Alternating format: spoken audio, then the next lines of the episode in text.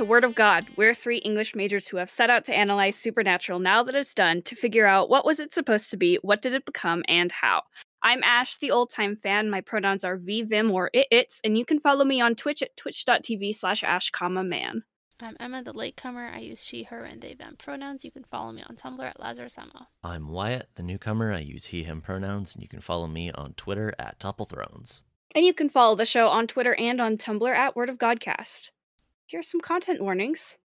Content warnings for this episode include gory accidental death, torture, religious fundamentalism, anti blackness, cultural appropriation, violence, suicide, possession, loss of time, identity theft, drugs, and alcohol. If you'd like us to warn for something we don't already flag, you can reach us through our Ask box on Tumblr or shoot an email to wordofgodcast at gmail.com. Okay, today we're talking about uh, Supernatural Season 3, Episodes 3 and 4, Bad Day at Black Rock, and Sin City let's just let's just let's just go let's just let's just jump into things here with Bad Day at Black Rock, written by Mm-hmm. Ben Edlund. I don't know why I'm doing this voice. Mm-hmm. Uh, Bennifer All right. Edlund. so uh, we open on a prison, an actual prison this time, not a not not a jail. Um, and oh hey, it's Gordon. Uh, he is getting told by a guy who kind of looked okay. I have I learned a wild thing about this actor, uh, whose name is uh, Michael Massee, uh, that I will reveal later during Actor Facts. This is a bit of foreshadowing for you listeners. Uh, th- this guy, Michael Massee, I wrote down here, he looks like kind of the offspring of Dominic West and Willem Dafoe. Hold on, I have to Google Dominic West. Yeah. Uh, Dominic West is the actor who plays McNulty on The Wire. They he has a they have they have similar facial structures, I'd say. Um, Oh, you are so, so right. Yeah. um. Anyway, yeah. Wild fact about this actor. Stay tuned for that. Uh, but this guy's name is Kubrick. Uh, he's great. He's very fun. Um. And yeah. Uh. He's getting told uh, about the Devil's Gate.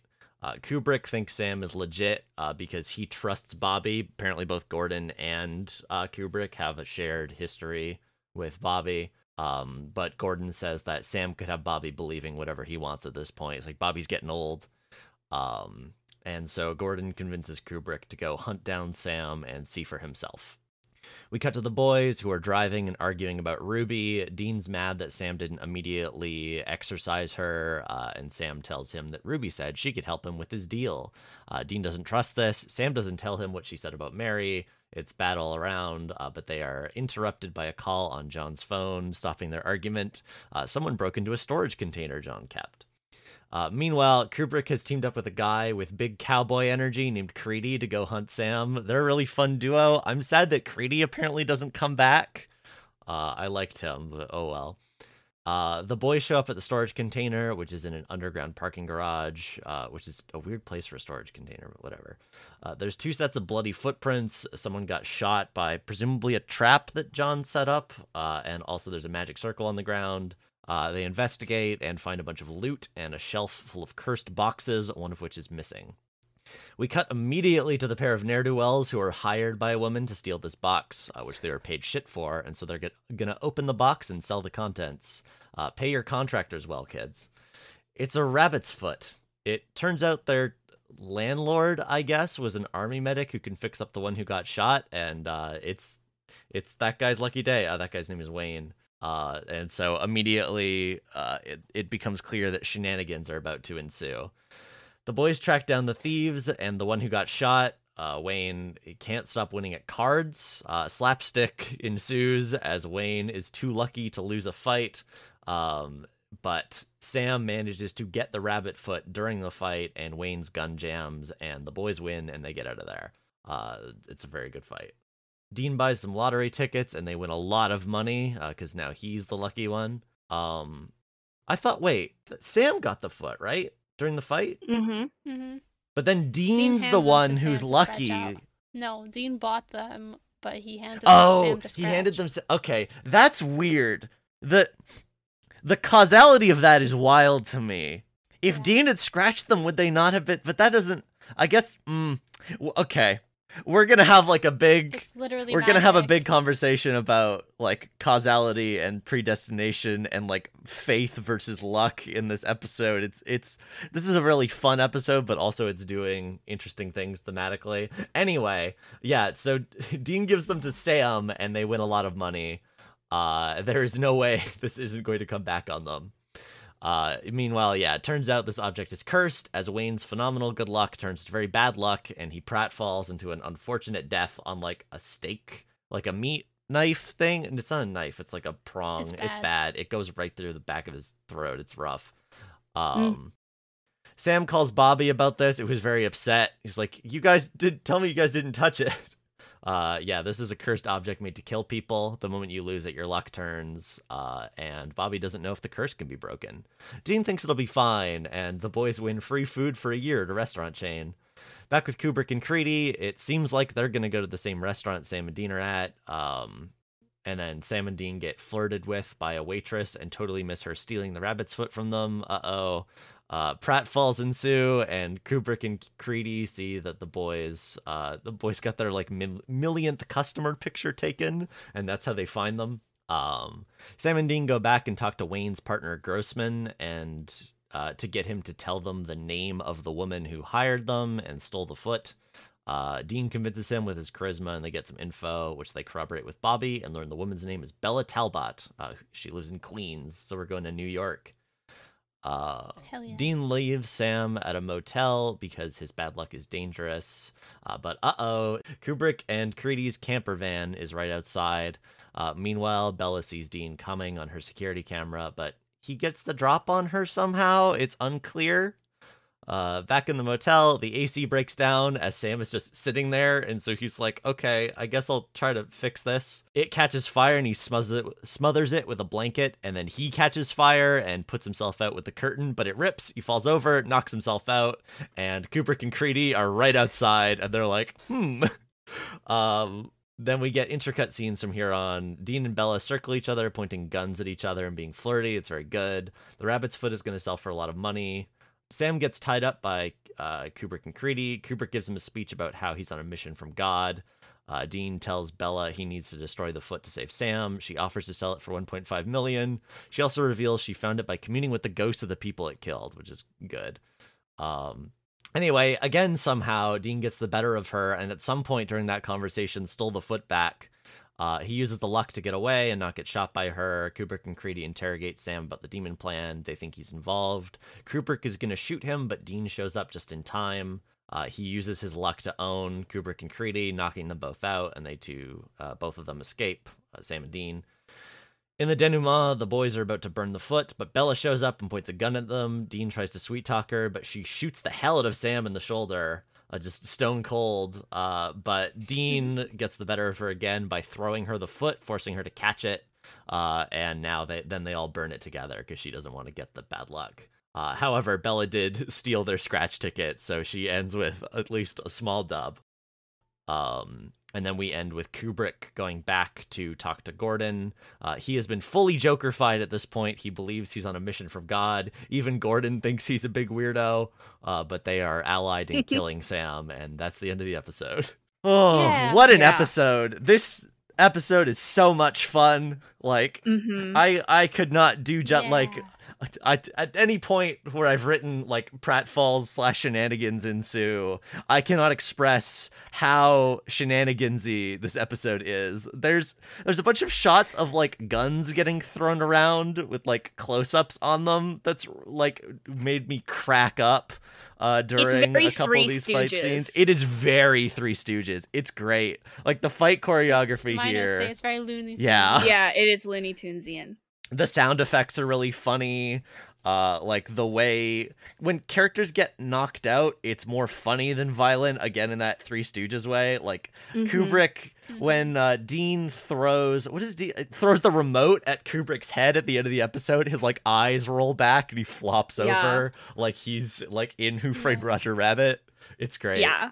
Uh, when when the bookshelf falls onto one of the um. oh yeah Like when I first saw that episode in 2015, I thought this was like the funniest shit It's- ever. I watched that scene on. It's really like, good. It's 15 really funny. Yeah, it's like it's like a pair of shelves on the wall and he collapses into it and they both fall down. He just gets like battered in books. And it's like I You're guess expecting like a little welt to Yeah. pop up on his head. it, yeah, it wouldn't knock someone out, but because of this goofy, like evil, cursed rabbit's foot, just turns the world into a cartoon, and so they happen to hit him in just the right way to knock him out. It's, It's great. really funny. It's so good. Uh, also, I love when Sam Sam's luck turns bad. He just turns into the whiniest poor Oh, meow meow. Sam- It's so good. He's so little pouty. meow. There's a bit like when Dean tells him to stay put, he's like, "Ugh, "Come on!" He's just like all his shoulders are all hunched. When he lo- there's a bit where he loses his shoe down a down a storm drain, and he's like, "I lost my shoe." Classic. Like old fandom loved that part. it's really I lost good. my shoe. Just like Dean's having a conversation with Bobby on the phone, and meanwhile, like Sam's just like dorking around in the background. It's when the 'Cause he AC got gum on his shoe, and so he tries Yeah. to scrape it off and and, loses shoe down the drain. Mhm. When the AC starts smoking, he goes, "Eh, I, uh, eh." He's so sad. He didn't do anything. He's like, I sat here and I was a good boy, and now this is happening to me. And like, am I just gonna sit here? Like, Where is this treat? it's uh, literally. Alternate title for this episode: Sammy's no good. but Sammy's no, bad. yeah, Uh-huh. uh. Yeah. He like falls down a bunch, and he's like, I'm Mhm. okay. He like face plants and scrapes the shit out of his knees. Oh, his It's knees get so- real, yeah. it makes no sense. It's so good. Poor Sammy. Yeah. Yeah. There's a there's an old post that now I have to find that's like a picture of a puppy tripping and that gif and it's like find the difference. Yeah. Literally. Uh this is just kind of fun little piece of my brain. Uh for some reason I always get the I lost my shoe scene and the really will you boy scene from like season 5 or 6 Mm. confused. Uh my season 5 and 6 bitches will will get me. I think it's just cuz they're In shot season in like a similar place at night. Wait, I think maybe it's early six. But yeah, it's it's very It- interesting. It's not even night. Is Oh no, it is. I'm Okay. now I'm thinking of the Poppy fall. Oh yeah, no, I'm thinking of Lost My Shoe and Will You Boy. It's it's so sad. Why would he be mean to him in that moment? I don't know. I don't know. They're just the same in my brain. It's so weird. Um but yeah. Anyway, Yeah, let's go. Let's let's go chronologically here.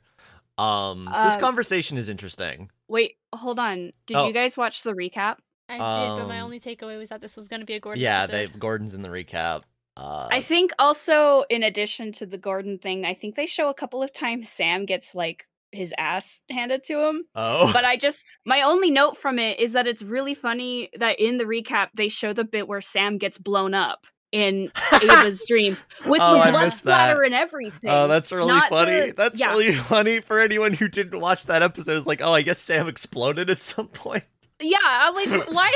Out of yeah, out of context. I context. mean, in that's fairness, really that was a Gordon episode. That That, was was, a Gordon 210 episode, hunted, yeah. It's true. which I didn't realize I was going to be able to pull from my brain immediately. But you could have you But, could yeah, have like, that- shown that like was part of the the the, shoe. You but they showed him getting like emulsified. It's really weird. but yeah, anyway. Uh yeah, moving on. Okay. Yeah, so Gordon's in prison. the way the the camera and the music and the just the directing in general treats him is so It's not- dramatic. Yeah. It's like, yeah, this is our big villain. It's Gordon. directed by Robert Singer. It's Yeah, on that note, um, he he twice this episode goes Sam Winchester must Yeah. die, which is like nobody talks like Yeah. that. I'm sorry, Mr. Edlund, that was bad. it's literally like fucking Jesus Christ superstar levels of dramatic. I know probably no one in this call knows what I'm talking about. I know, I know Jesus Christ Superstar. I don't care to know what you're talking about. That's valid. I don't expect you like to. I've heard of it, but I've deliberately not looked into it. No, that's valid. um, I just have a very I specific like brain worm. how yeah, I like how Kubrick goes. I talked to a guy who knows a guy who knows Bobby Singer. Yeah. I like the six degrees of separation. Yeah. I- Mhm. I like the way Bobby is being built up here is like my big note for this scene. It's Mhm. interesting. It's like, oh yeah, apparently Bobby Singer is like a legend for hunters, I guess. Like everyone knows who yeah, Bobby he's got is. a whole library of competence. Yeah. Mhm. Well, He's yeah, lived longer than most of them. Yeah. It's true. It's true. An old hunter is a good hunter.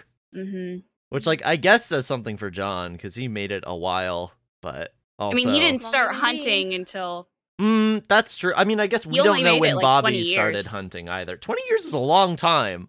But I don't know. Maybe Bobby's been. He got there by sacrificing Okay. other people. I mean, yeah, presumably you guys know. Yeah, he did. This, I'm not, listen, I'm not a John stan. I'm just saying, like. no, I know. I'm just saying the Winchesters managed, you know, like 40 years. just like there's a hunter in the next episode who gets owned immediately and it's like yeah life life is rough for hunters we don't see like bit i mean i guess we see this is the thing like i get we're getting more hunters in a way that i like i really like kubrick and creedy um mm-hmm. I like, We'll yeah, I do them. like the introduction of other hunters and being able to understand this wider culture. In the in the way we talked Mhm. about last time like ash when you said when you brought up that tweet about uh, d&d adventurers it's like yeah this is all all hunters are messed up in some way and it's good it's like these these two absolute weirdos yeah, I kind of want to know Kubrick's backstory, like his origin story. yeah me too Because we see his current motivation, but like, how did he get started here? I don't know. just going around in his in his camper van Um, But I don't know why I said, but um, this conversation between Gordon and Creedy is very dramatic. Uh, not great for like yeah portraying this black character No. as like ruthlessly, you know. I mean, this is how Gordon's character is set up. Yep, is he's is just the- he sees the the, world. He sees the world in black and white, and he has a grudge, and uh, he's also just very sure that he's right, Yep. and he doesn't care that there's no evidence. in fairness to him, he's almost. is right. almost he right. is. He is. It's true. Like, if it wasn't the protagonist of the show, we'd have Yeah. like a fair case against him because. Um, Gordon says, I'm not even sure he's human. You think I'm crazy? I told you there was a war coming six months ago. Take a look around. It's here. Now I'm telling you this boy's a part of it. So that's how he convinces Kubrick to go after him because he did say that, and Sam was involved, and Sam was there. And, like, if you don't know who Sam is, then, like, yeah, he probably is a bad deal. Um, still not good, like, for the reasons we've discussed Mhm. already, but, like, he's not wrong about Sam. He just happens to be wrong. Yeah. And I mean, canon continues to validate Gordon um Mhm. in ways I won't get into for spoiler purposes, but like the whole plot of seasons 4 and 5 kind of retroactively validate Gordon's point of view. Mm-mm. Um in, you know, and then it gets subverted, but like it's like Emma said, if if Sam if we didn't know Sam the way we know Sam, if Gordon was the protagonist of our show, we would probably believe him. Um, and then, yeah, Gordon says I'm not even sure he's human, which makes me sad. yeah Yeah. he got the demon blood in him Mm-hmm. He got that demon blood. On that note. Yeah, speaking of to which, speaking of boys who are demons.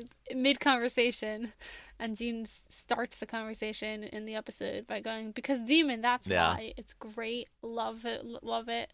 Like the clear exposition of like what they were talking about. Yeah. Mhm.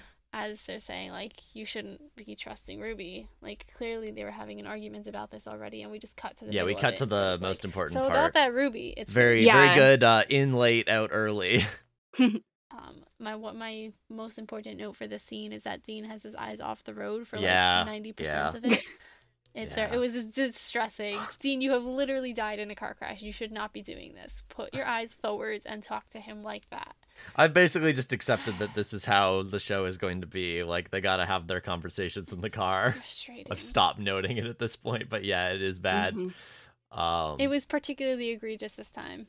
My major note for this scene, like other than like, yeah, this is the classic like Dean and Sam continuum, um, in terms of like killing demons. Although that will be complicated by the next episode. Um, is I like the Dean says she knows what your weakness is. It's me. That's the that made me feel feelings. Yeah. Yeah. And then he says, "What else did she say?" And Sam Yeah. doesn't say anything. And Dean goes, "Dude," like really aggressive. Yeah. Which is a funny line. And then Sam, I think, tells the truth here of like, I'm not talking about trusting her, I'm talking about using her. We're at war, right? And we don't know jack about the enemy. We don't know where they are. We don't know what they're doing. We don't even know what they want. It's like, yeah, Ruby will will help us here. It's a risk, but we need to take it. Like, yeah, that's all that's fair. Yeah. I like when Sam gets to be a little bit mad and Yeah. frustrated and aggressive. And Dean's Yeah. like, you're okay, right? Like again, being like, is is is the demon in you? Is there is there demon in you? Which again, we'll come back to that next episode. Mm-hmm. Dean's feeling a little, little, little nervous about that thing that we can say his name now, cause cause We Well, I not mean, until next episode it's gonna be revealed. it's next. Ep- uh, ne- I guess no. I guess you're right. If people aren't li- like, wh- Next week we can say it freely. no, we can say it's next episode. Yeah. Like, no. This week we Next- can say it yeah. at the end of this. Okay, episode. fine. So by next week we'll be free. Oh, yeah. Fine. Okay, yeah. Uh for the for one of the final times, Yellow Eyes. Um the thing Yellow Eyes said to him is getting to him. mhm. Um then Sam gets the phone call here and I just want to point out uh Edgar Casey is the name that he says, which I believe is a reference to um I, I don't know if it's Edgar Case or Edgar Casey because it's spelled C A Y C E. Um, but that guy is a famous clairvoyant, um, which I guess the boys got their like goofy fake names from John because this is John's like fake name that he used. Mm-hmm. Um, it makes me very sad that Dean keeps John's phone charged. He doesn't in case of any of his old Yeah. contacts call, which is a good thing because that's how they got Yes. this case. But like, It makes sense. Like this is I- their no, it definitely yeah. makes sense. It just makes me sad because of metaphors. yeah. Oh no, yeah, Mhm. absolutely. Uh, while while Sam is on the phone, he does like a little, um, give me a pen gesture. I love it. It's so cute. Hmm Yeah, it's good. I like I like it whenever they communicate, um, like non-verbally. I just like it whenever they communicate. um, and then we get Kubrick and Creedy. Um, apparently Kubrick and Gordon are like good buddies. Like, uh, normally when people have talked about Gordon, like when Ellen talked about Gordon, she was like, he's dangerous. And I believe Bobby said similar things. But uh, when Creedy asks uh, Kubrick about Gordon, uh, Kubrick says he's the best. Save my ass more times than I can count. So like, yeah, these guys are friends, which I like. I guess it makes sense because they both have like fairly black and white morality. It makes sense that these two characters, like as far as hunters go, are aligned. Mm-hmm. Uh, Kubrick's place is full of Jesus. Yes, Jesus. Z- Kubrick is a very religious man. Uh, Mhm. There's a bit where Creedy Yeah. like takes down like a little like 3D Jesus, and Kubrick says, "Don't play with my Jesus," and it's very good. Yeah. Yeah. Also, I think it's important to know because one of the things we focus on in this show is how religion is handled. I think this is one of the very few times that Jesus is actually like mentioned in the Yeah. show. Um, Yeah, you can't see, but I just threw up a peace sign. it's also the uh, important, uh, like the it's blue-eyed Jesus specifically. yes. the the it's It- American Jesus. mm-hmm. like he has bumper stickers on his RV Yep. that say, "How would Jesus Yep. drive? Don't make me come down there, God." And Bethlehem or Yep, bust. he sure does. So he's he's like he's that. He's that Jesus guy. Mm-hmm. Also, this is kind of jumping forward a little bit, but when he comes to the conclusion that he's on like a mission from God, the way Mhm. he like looks up, Looks at, up the, at the sky, sky. and just smiles Yeah, is so he funny. has this like look of bliss on his face. He like is a man who knows exactly what like his mission is and what he's doing. Like the the actor like channels that really well. Um Mhm. It's also just Yeah, like a I thanks the daddy kind of look. to at the end. Wow, didn't have to say it like that. Um, so the the conclusion he comes to is that like God is sending him after Sam because it was so easy to Yeah. find Sam, all these clues pointing to him. But the way it was actually the rabbit's Yeah. foot, hmm it's really good. It's really good. I'm probably gonna talk Yeah. about this more as we get past like specific plot points chronologically, but it's really good. Um, my final note that I want to say before we move on here is Kubrick and Creedy are just two like A plus names, just real good like duo name. Kubrick and Creedy. Kubrick and Creedy, attorneys Yeah. Uh, so after the Kubrick and Creedy scene, we uh get this just incredible storage locker. Uh, Yeah, or conti- like it's it's first of all it's really big. Like this must be expensive to like rent. I don't know how that works. I don't know like where John's income comes from. It doesn't really Credit card fraud. matter, I guess, because this is television. Yeah, but he's dead. Like how how much longer is it gonna last? Like before it gets foreclosed or whatever. Like I don't know what happens to it. He's I got guess, it yeah, they siphoned just out goes on Storage Wars. um, but but yeah, this place is great. There's like a troll skull or something. Like I I don't know what it is, but there's like a skull with like that's like human skull size, but it has like big tusks. Yeah, I have Um, no clue. There's also a weird flag. Did you guys notice that flag? No. I wasn't paying good enough attention. I was too busy feeling sad about the boys. That's fair. Yeah, this is the scene where um they say that they barely even know the man, dear old dad. Yeah. Well, and also their their separate nostalgia. Stop, stop! is I can't talk about that until Wyatt Yeah, pulls hol- out this flag. yeah. Fair, yeah, fair. It's so much though. What is this hmm. flag? It's on like a, like a giant trunk or like maybe a coffin. I don't know what this is. It looks kind of like a coffin. What is this flag? Is it the flag of Arkansas? I oh, I found it. Wait, why would it be Arkansas? Wouldn't it I don't know. I put in a description and it told me Arkansas. The flag of Arkansas, United States state flag Britannica. oh, it does look like that. Yeah. Oh. It yeah, it's the Arkansas yeah, and if state you look flag. at, I look at. Hmm, Now Okay. that I'm now that I know what to look for, it does say Arkansas. It's not numbers. It's just backwards. So the SAS looks Uh-huh. like two four two. I don't know why he has an Arkansas Ah. flag, but he does. Maybe it's cursed. Okay, weird. Okay, yeah, so John just has an Arkansas flag over a coffin in his weird storage container den. Um yeah, there's like uh when I said fi- found some loot, there's like so many guns down here. Uh it's wild. Um Yeah, this is Yeah. like the type of shit where if it popped up on Storage Wars, they'd have to call the SWAT. yeah. There's fucking landmines in there. Yeah, there's landmines. There's like an owl. There's like a stuffed owl and like a stuffed hawk.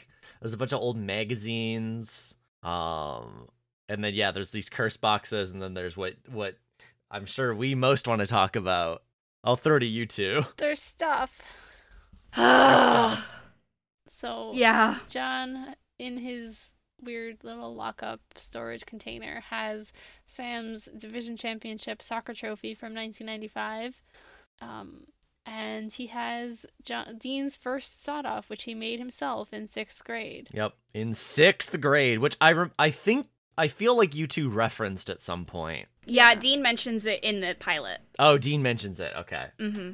nice Yeah. callback then. Oh my god, it's so much. It is. This is so It's- much. Um, hold it's a on. lot. I'm trying to figure out how old Sam would have been in, in 1995. He's six months old in 1983, so also 12. Haha. Thank Yeah. you, Ben Edlund, for your 12-year-old mirroring of Sam at 12 doing soccer, Yeah, getting trophies, and Dean at 12. Yeah, slicing up making guns. shotgun. Oh my god. Oh my man. It's Bedlin continues to fucking hit. when Mm. when when when Dean talks about the soccer trophy, he says one of the one of the clo- one of the closest times you've ever come to being a boy, Mhm. which Mhm. oof. Yeah. Okay.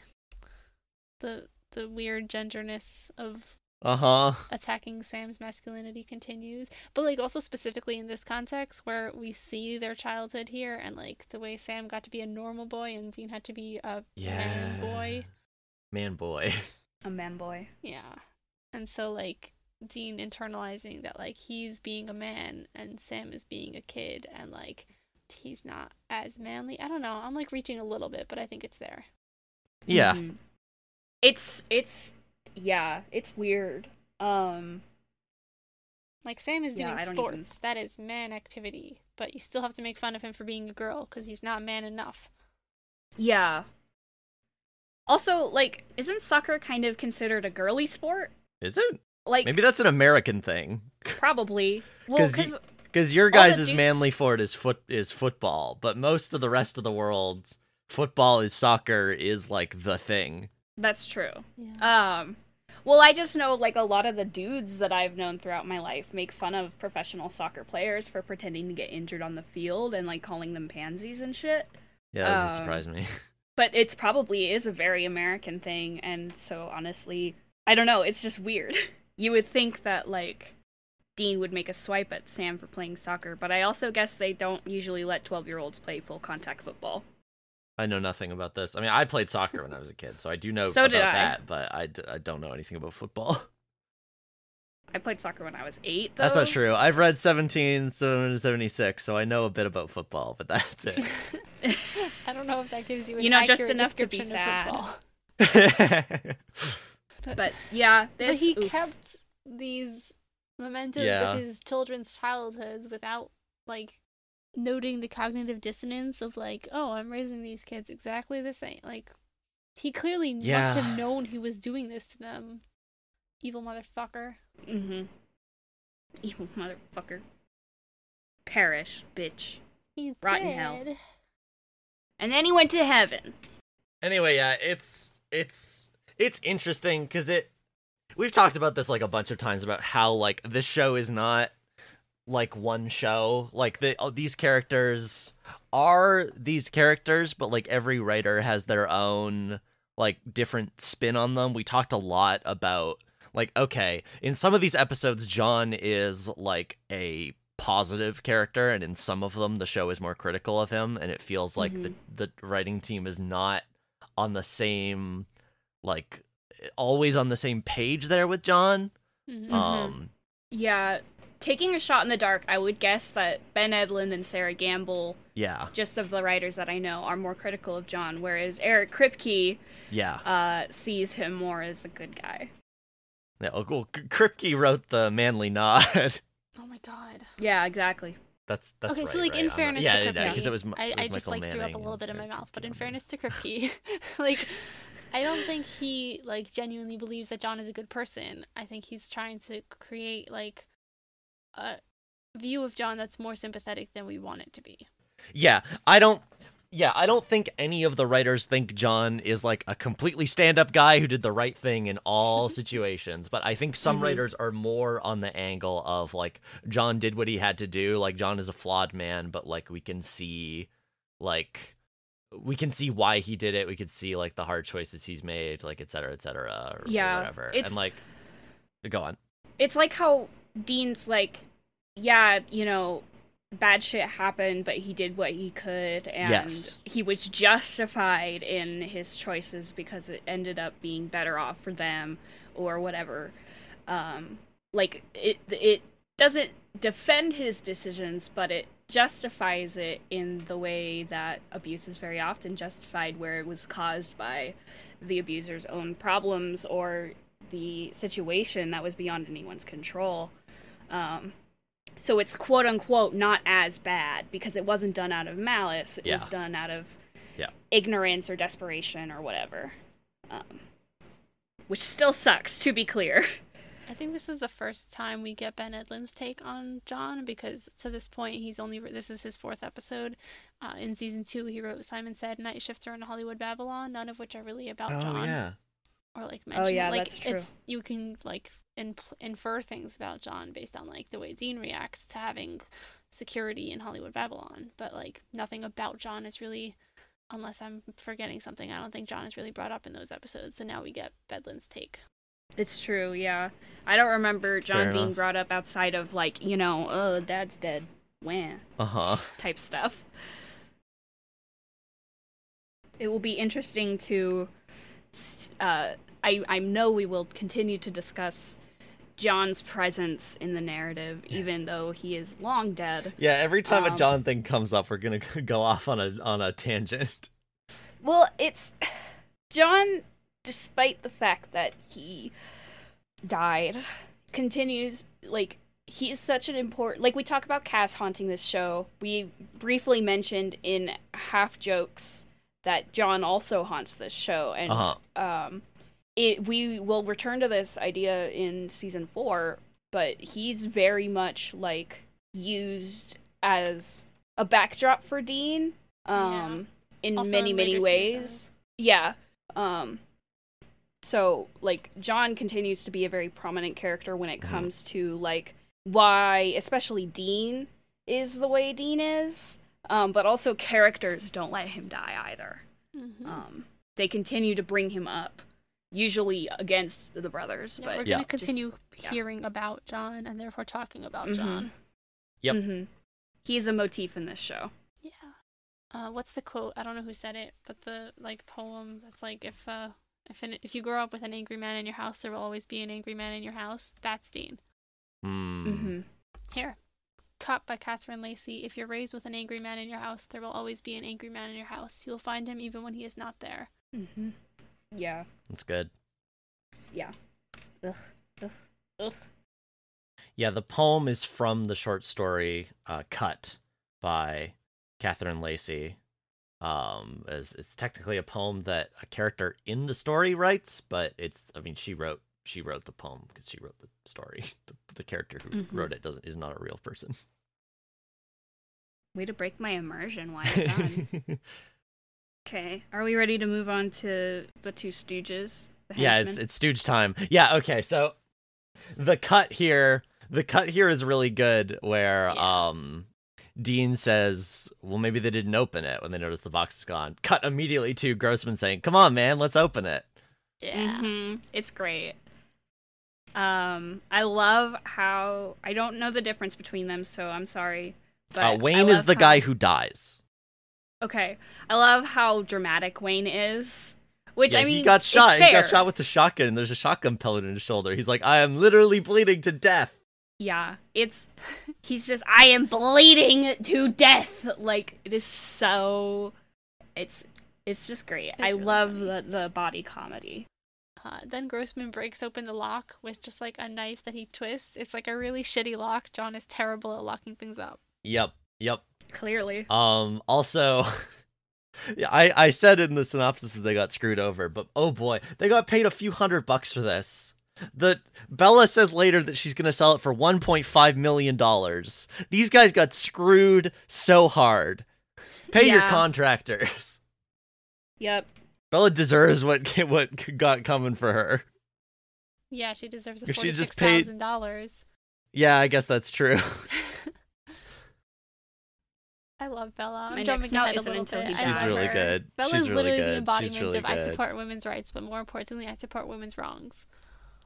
So true, bestie.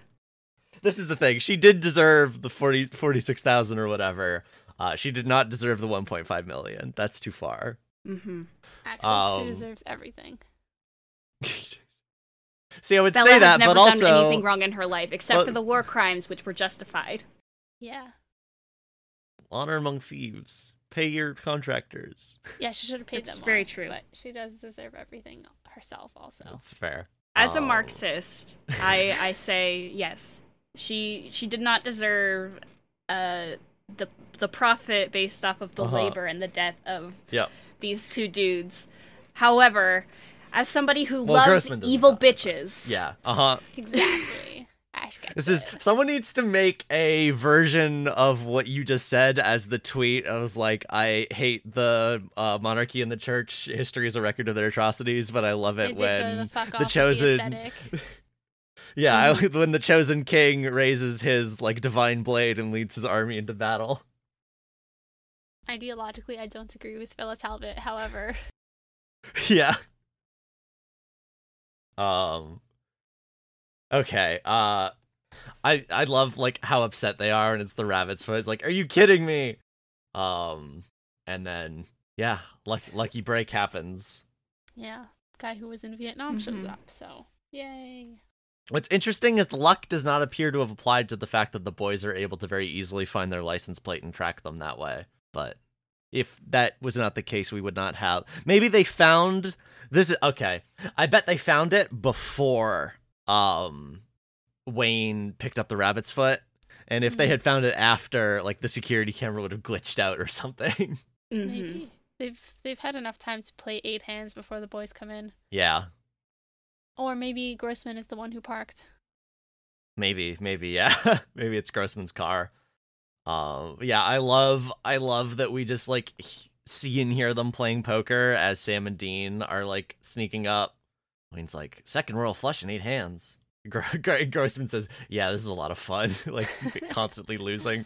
And then I don't like, I don't know, like we kind of, it's there's not a lot to actually talk about here because it's all just like visuals. Like it's all just good. Just go watch this scene. It's it's I have something to talk about here. Um, when, Okay. when the boys burst in and like yell at them, "Freeze! Don't move!" with their guns, right? Uh, Wayne says, "Are you guys Oh, cops?" Yes, you And guys Dean goes, cops, "Huh?" yeah. And Wayne repeats himself, and Dean just completely ignores it to ask about the rabbit's foot.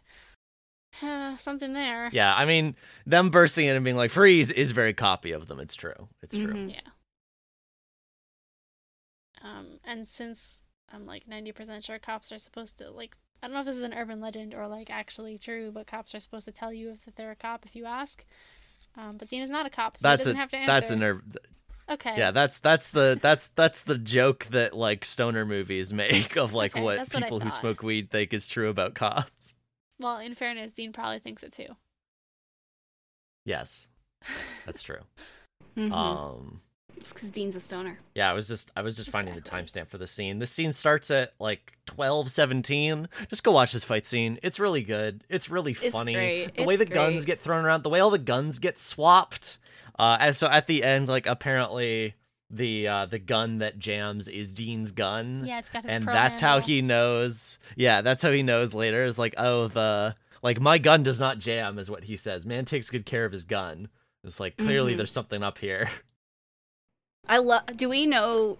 I mean, I know we know that Robert Singer directed this. I don't know how TV works, but do we have a fight scene choreographer that we can credit because it's very good?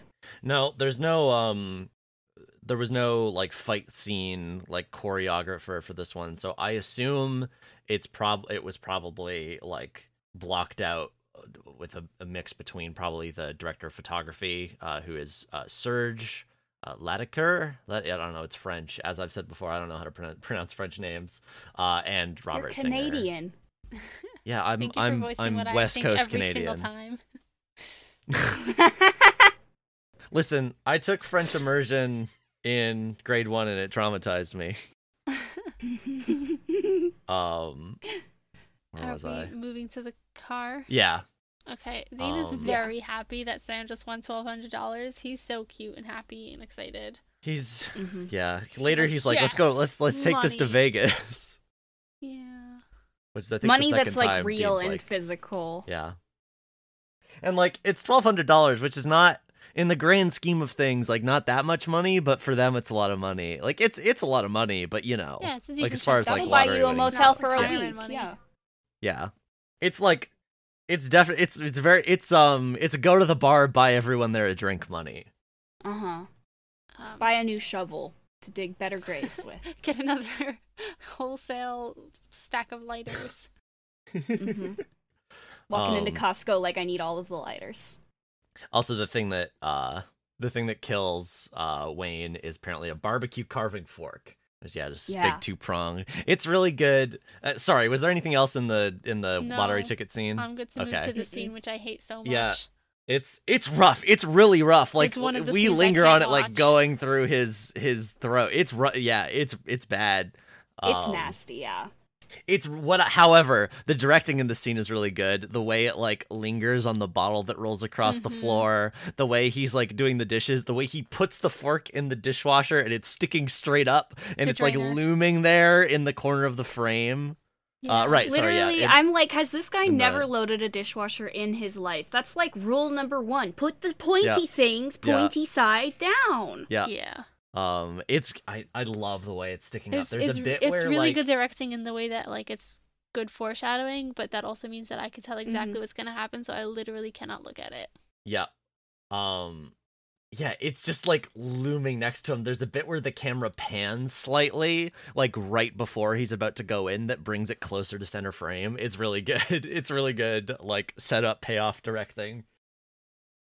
Uh, and then Bobby calls them idiots. Oh no, right before that, um, at the end of the Oh, okay. scene when Grossman finds Wayne twitching and dying, um, he he does a scream.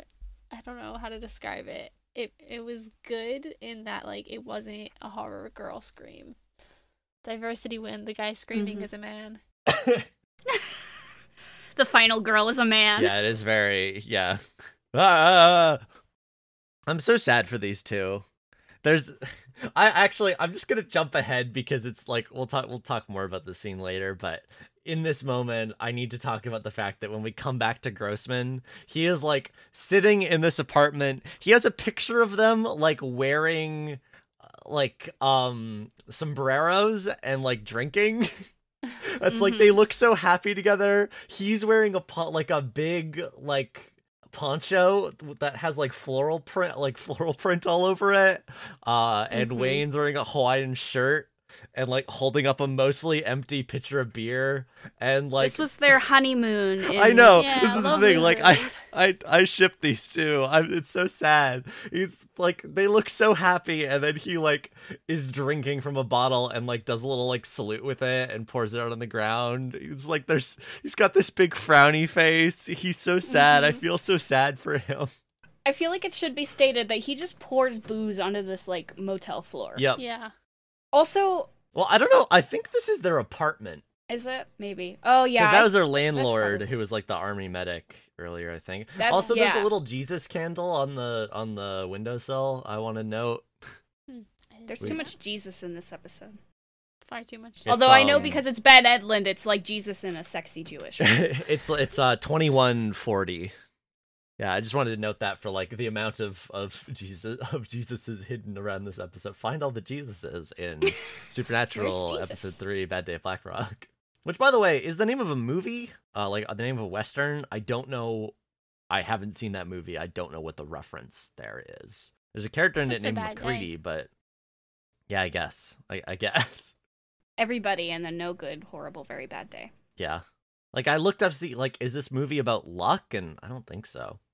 If you know, If you know, let us. Write if you're a fan of Uh, westerns, let us know. On the trivia page, sorry, on the wiki page trivia section, Ah. uh, Oh, Black yeah, huh. Rock is actually a neighborhood within the city of Buffalo, New York, not outside of the city. So, uh, like, since they are Ah, in New York for this episode, and then they go to Queens to visit Bela, um, it's a bad day. They're in. Are they actually in Black Right. Rock? I guess maybe. They're at least adjacent. cool. um. Anyway, then we get uh Bobby calling them idiots. Yeah. Um, First time. He Oh, says. yeah, this he becomes says, like uh, Sorry. Oh, just uh, you know how fandom likes to flatten characters into a catchphrase and maybe one personality trait that may or may not be true. this is Bobby's. This is Bobby. It's Yeah. Idjit. Um, That's it. Yeah, he's like, "You touched it, damn it, Sam." Uh, and he he says he says that rabbit's foot ain't no dime store notion, which is a great line. Hmm Uh, and then we get what this rabbit's foot is, which we don't need to belabor this. We've talked about like the show's like poor usage of hoodoo in general. Uh, yeah, this rabbit's foot is real hoodoo made by a Baton Rouge conjure woman about a hundred years ago. Which there's nothing here. There's nothing to talk about that we haven't talked about already. It's the Mhm. show being what it is. It's bad. We Yeah. can move on. Yeah. All of the short term Although- or the shorthand. It does. Sorry. Go I was just gonna say that in the background, Dean is like counting up scratch tickets. Count, Yes, Like literally counting on his fingers. He mouths awesome. He's so cute. You can go back to talking about Bobby. Um, I I no, I just wanted to say it does it does say a lot about this like uh the woman who made this like evil cursed object is like oh yeah i want people to die in the funniest way possible just like the Yeah. most like icarus flying too close to the sun It's it's gotta be she's gotta be a hell of a lady. Yeah. I think I would like to know her. I think she'd just be so petty. Um, and then my favorite bit in this scene um is when um Sam says Bobby says you lose it that luck turns Sam's like well so I won't lose it Bobby it's like it's fine and Bobby goes everybody loses it Mm-hmm. Yeah. it's really good he's so frustrated his two idiot children are so stupid and he's just trying to wrangle them like cats Uh-huh. Bobby loves them. They're so dumb. Yeah. He's like, my sons are stupid and I love them so much. Can't wait for weekend at Bobby's. hmm Yeah. also we see don't him working on the Colt here which is nice like continuity for the next episode Hmm, I didn't Mhm. notice that. A good call. Just a friendly reminder that it's there. Like, hey, you remember that magic gun? Um, then they go into Biggerson's, which is nice continuity for the supernatural universe um, Uh-huh. Lore. I didn't I didn't actually know that Biggerson's became canon this early in the show. Yeah. yep It's a it's a fake name brand for supernatural. Uh, Dean calls Sam Rain Man in this scene. Uh, Nero, a typical Sam, keeps winning by losing. yeah. Uh, Uh, then they get their picture taken. They make really good faces. It's really good. Sam is like super embarrassed and uncomfortable. Dean is like beaming ear to ear. Hmm This is literally one of the pictures I put in my notes for for this. It's a good episode. It's so Picture. good. It's very funny that Dean's ecstatic here, or just like in the next episode when someone's like, "Want to let me take your picture?" They're both like, "We need to get out of here," which I guess that's in response to what happens in this episode. Dean Partly, still and it wanted was, like, by the specifically mugshots. FBI. I mean, the guy was joking, Yeah. but like he made a joke about mugshots and set them on edge. This is like, oh my god, free food. Yes, let's Yeah. celebrate. Yeah, that's true.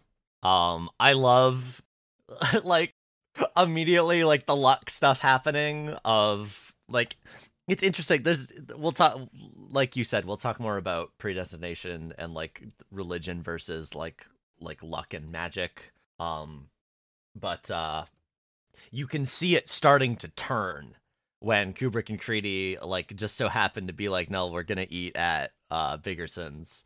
Um, and I really like Kubrick is such like a little gremlin man. like Creedy's like, let's get some food, and Yeah. Kubrick says, "What do you like? I got canned everything." And Creedy's Yeah. like, "No, no, man, come on, look, I know a place. Wide menu, good love- service, homey atmosphere, garlic knots." Yeah, no, that's so good. And then he's like, "Yeah, let me show you the menu." Yeah, and then the it's- next time we cut to them, it's uh Creedy going, "Yeah, I like it when they drop the whole onion in there or whatever." It's uh, no, it's Kubrick. It's Kubrick who says that because Creedy has started to convince him. It's like I like when they drop the whole Oh, onion. yeah, I got the names mixed up. Uh, Kubrick is so good. Yeah. Also, the Yeah, the- it's- this idea it's that like just he great. has canned everything because of like the hunter slash you know like survivalist notion of like self reliance. You don't go out to eat in restaurants. You have all your rations. It's like this guy, Oh, but lives out in McDonald's is so RV. fucking good. Is a libertarian and a Christian. Disgusting. yeah. Um, and then uh, Bela owns them.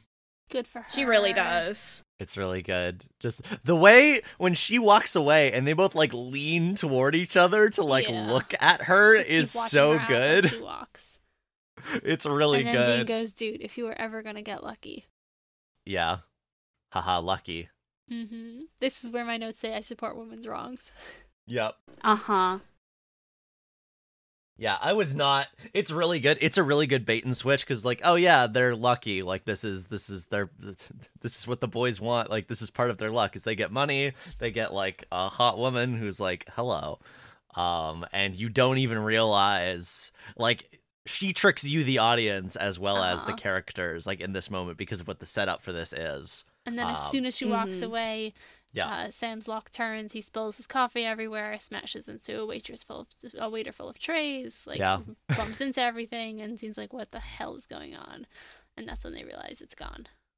Mm-hmm. It's really Actually, good. what Dean says is, "How was that good?" Like he doesn't understand how this could be good Yeah. luck, which is when Sam Yeah. checks. It's really good. This like he he doesn't go. the The foot must be gone. He's like, "Why? Where's where's the?" I'm trying to say this without like Hebrew phrases. Where's the Gamzula Tova of this all? Um, the, the oh god, I'm just gonna translate it. The um, also this is for good. Like the the idea that everything works out in the end. Yeah. So, like Dean's Yeah. trying to fit this into his current world map, where he's like, this is supposed to be good luck. How is smashing into people good luck? It's good.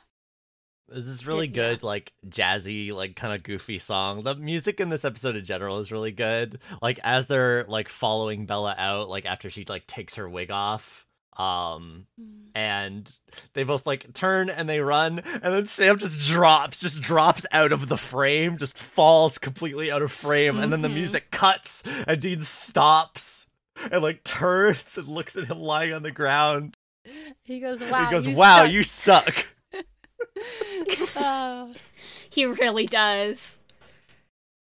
Once again, I must begrudgingly commend Jared Padalecki. He put his whole his whole don't say that. Don't don't finish Paddle that. Don't stop, stop. his whole Padalecki into it. Um. So they go, oh, I guess your luck turns bad now. And Dean says, I wonder how bad because Sam didn't tell him what Bobby said. Once again, the boys are keeping each other's their own uh, impending deaths from each other. hmm Uh, so then, since Sam's luck has passed, now the um, Kubrick and Creedy find the picture of them on the site, and Kubrick does his little smile at the sky thing. Yeah. My next note is when they talk to Bobby about Bela. Um. Well, I guess before that, then, um, because yeah, they go talk to Grossman here. Yeah. Um, and it's there's there's there's a bit where like they're talking to Grossman and Sam says, "Listen, man, this is here," and then just like boop, like trips over a wire, Uh huh. fall, Mhm. like Takes a whole he, like, lamp crashes into smashes the the ground, CD like player and it. the lamp and like Yeah. just crashing and smashing behind the couch too. So like he's not just flailing on the ground; he's literally out of the shot. It's really funny. Uh huh. And Dean's just standing there like, oh my Yeah. god. Yeah, and then Dean is like, "The rabbit's foot was was what killed your friend," um, and says, uh, "There's a bit here, um, that gets called back to, and I'm trying to find it." Um, He says, "Now I can read people. And Yeah, I yeah, get yeah. You're a thief and a scumbag. That's fine, but you're not a killer, are you?" Which I don't remember which of them pulled the trigger on Dean with on Sam with the jam's gun. I don't remember if it was Grossman or Wayne. "Yeah, but like somebody pulled the trigger. It didn't go because it was jammed, but it was. um, I think it was Wayne." Um, okay, yeah, Wayne pulled the trigger. yeah, Uh, Grossman tried to point Sam's gun at Sam, but that's when the bookshelves took him out. Yeah. Okay. And to be fair, there's a difference between being like yeah, he pointed the like gun. He didn't murdering someone with intent. Yeah, and also like killing someone with intent and killing someone like in the heat of the moment when they've like come in and drawn guns at you and attacked Yeah. you. So the point is that Dean is like Um, manipulating him by saying like you're not gonna let my yeah. brother die, are you? Um, but it's really good that he tries the same speech on Bela and she just fucking shoots him. Yeah. Mm-hmm. Um, also, the lighting on and then Dean's yeah, face we get is really the good in this scene. it is. I like this apartment. Um, yeah. Then we get the I Bobby also- scene and Sam losing his shoe. Oh, sorry. Go on. Oh, I just I wonder if um this because I know I mentioned in uh Tall Tales that this set being over like used this I wonder if it's because it just feels like the same space, but also that could just it could just be literally any apartment. So I don't know, but it seems it feels like the know. door is in the same place, It- the windows are in the same place. It seems more run down to me, but I don't know. well, yeah, but if it's a set, they could they could They could. You know. yeah, fabricate that. it's true. Yeah. Who who knows? Um, next, we have Kubrick saying there's a higher power at work, and then Yes. uh, Dean and Bobby talk about Bela while Sam loses his shoe. It's so good. Mm-hmm. Dean says she gave them an alias, uh, Luigi or something. Sounds like Lugosi. Yeah. Uh, which I love that, like Bobby just immediately figures out, like, yeah, it's not very subtle Lugosi if you know her name. yeah, but like, where does, how does he get that? Like, Lugos. What? No, Bela Lugosi is a person. Yes, I know, but oh, because Bela. Right, got it. Okay. Got it. I don't know I what don't. dots you didn't Someone connect, explain. but I'm glad you got there. No, it's yeah, no, I'm I'm a fool. I get it now. Yeah, no, it's the way. Yeah, that is that is a bad fake name, Bela. Well, she wasn't expecting anyone but to I- actually know her real name. So if she just Yeah, gives that's one true, that's unrelated true. name, That's true. You're she, right. she gets to be cutesy. Um, Okay, I feel so left behind. Please explain to me. Oh, Bela Lugosi, Lugosi is an actor. That explains why I don't know. Okay, cool. I understand. We can move on now. Yeah. Um, Bobby says that Bela was out of the country. He- She was in the Middle East, which is really interesting because the world outside of America apparently does exist. Yeah, I, I I also do want to say, to be clear, uh, Ash, Bela Lugosi is the guy who plays Dracula in Count Dracula, the movie Count Dracula.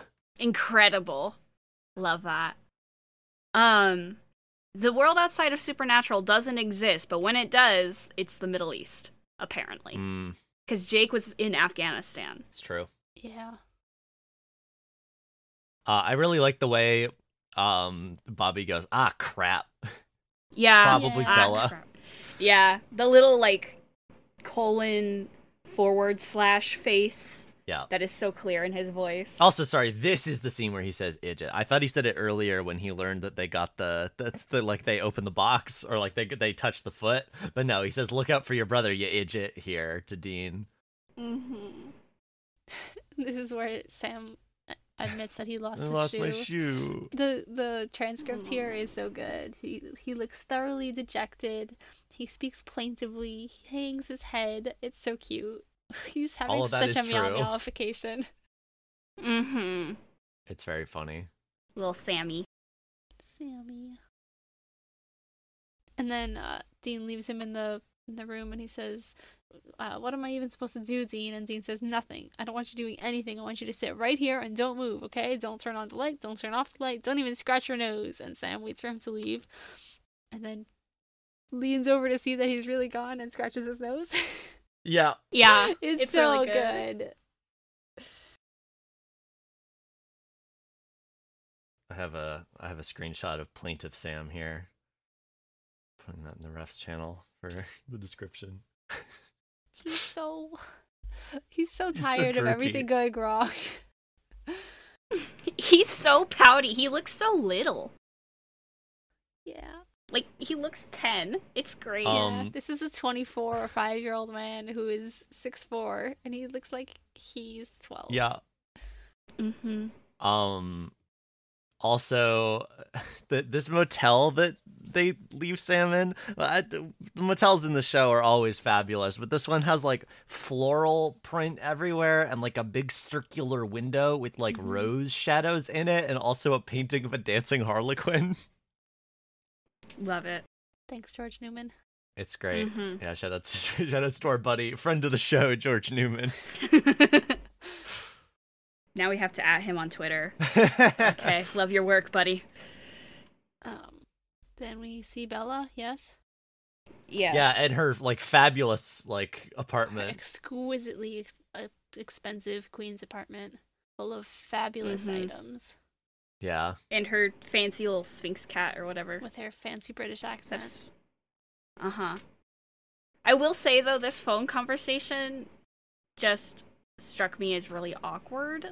I, I don't know if it's just because I always find phone conversations Oh, yeah. awkward, but it just the the scripted ju- the script just seemed like very Yeah. I don't know.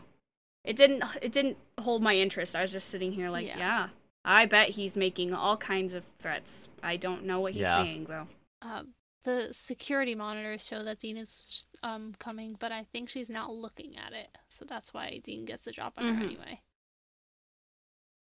Yeah, I think so. And then he tries to be so cool. He's got a little. He he's like disabled her alarm system and put on a sticky note She- that says "turn around," and so she turns around and he's got his gun out and she, he says, It's- you, "You left without your tip." He's such an action hero. He's so lame. um like yeah he's so raise, lame He's so He's cool trying to be so cool. one-liner. Um, Mhm. rewatching the scene, I'm pretty sure she sees him out the window. Like, yeah, we don't see her. She doesn't see the security camera, but she does look out the window, see something, and then goes and gets her gun. Hmm. Um, and then yeah, she turns and like her door is open, and it's like, what? wh- How quickly did Dean? Like, what did she notice? How quickly did Dean get in here and open her door? It's very, it's yeah, it's it's pacing is a fine, but it's weird, just but it's sort fine. of. Mm-hmm. Uh, also, she has a big tall cat. Her cat's really Mhm. good.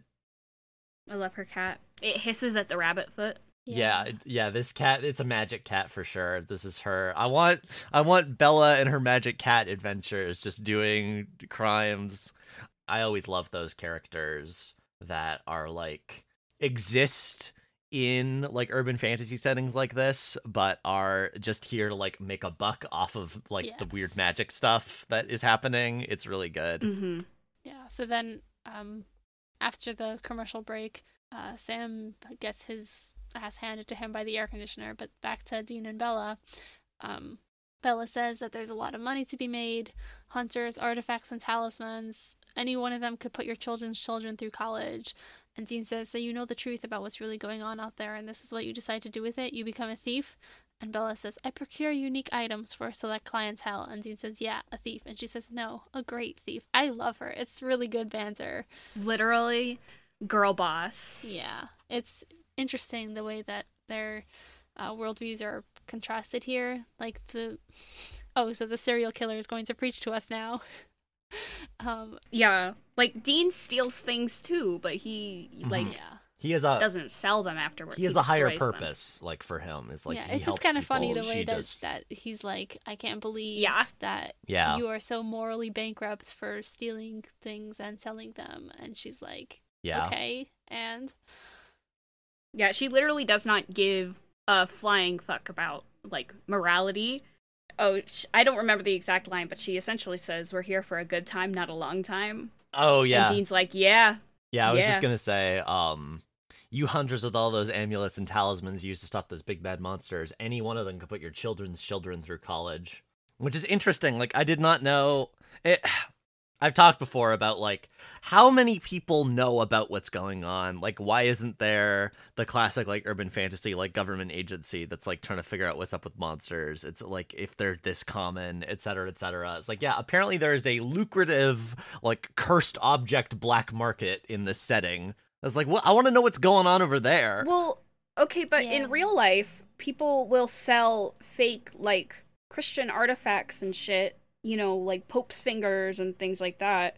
Um so I would imagine the overlap between those two communities, the one with the real shit and the one with the fake shit, Mhm. is practically a circle because I would imagine Well- a lot of those people I mean, the difference for me is is the, the the fake shit is people selling stuff to marks. Uh, like, whereas this appears to be like she mentions later that her client is like a dangerous man. Like he threatens her. Like this is more. This is like deep black market like stuff. Like your their clientele is da- are dangerous people who know what this is. Is for me what the difference is.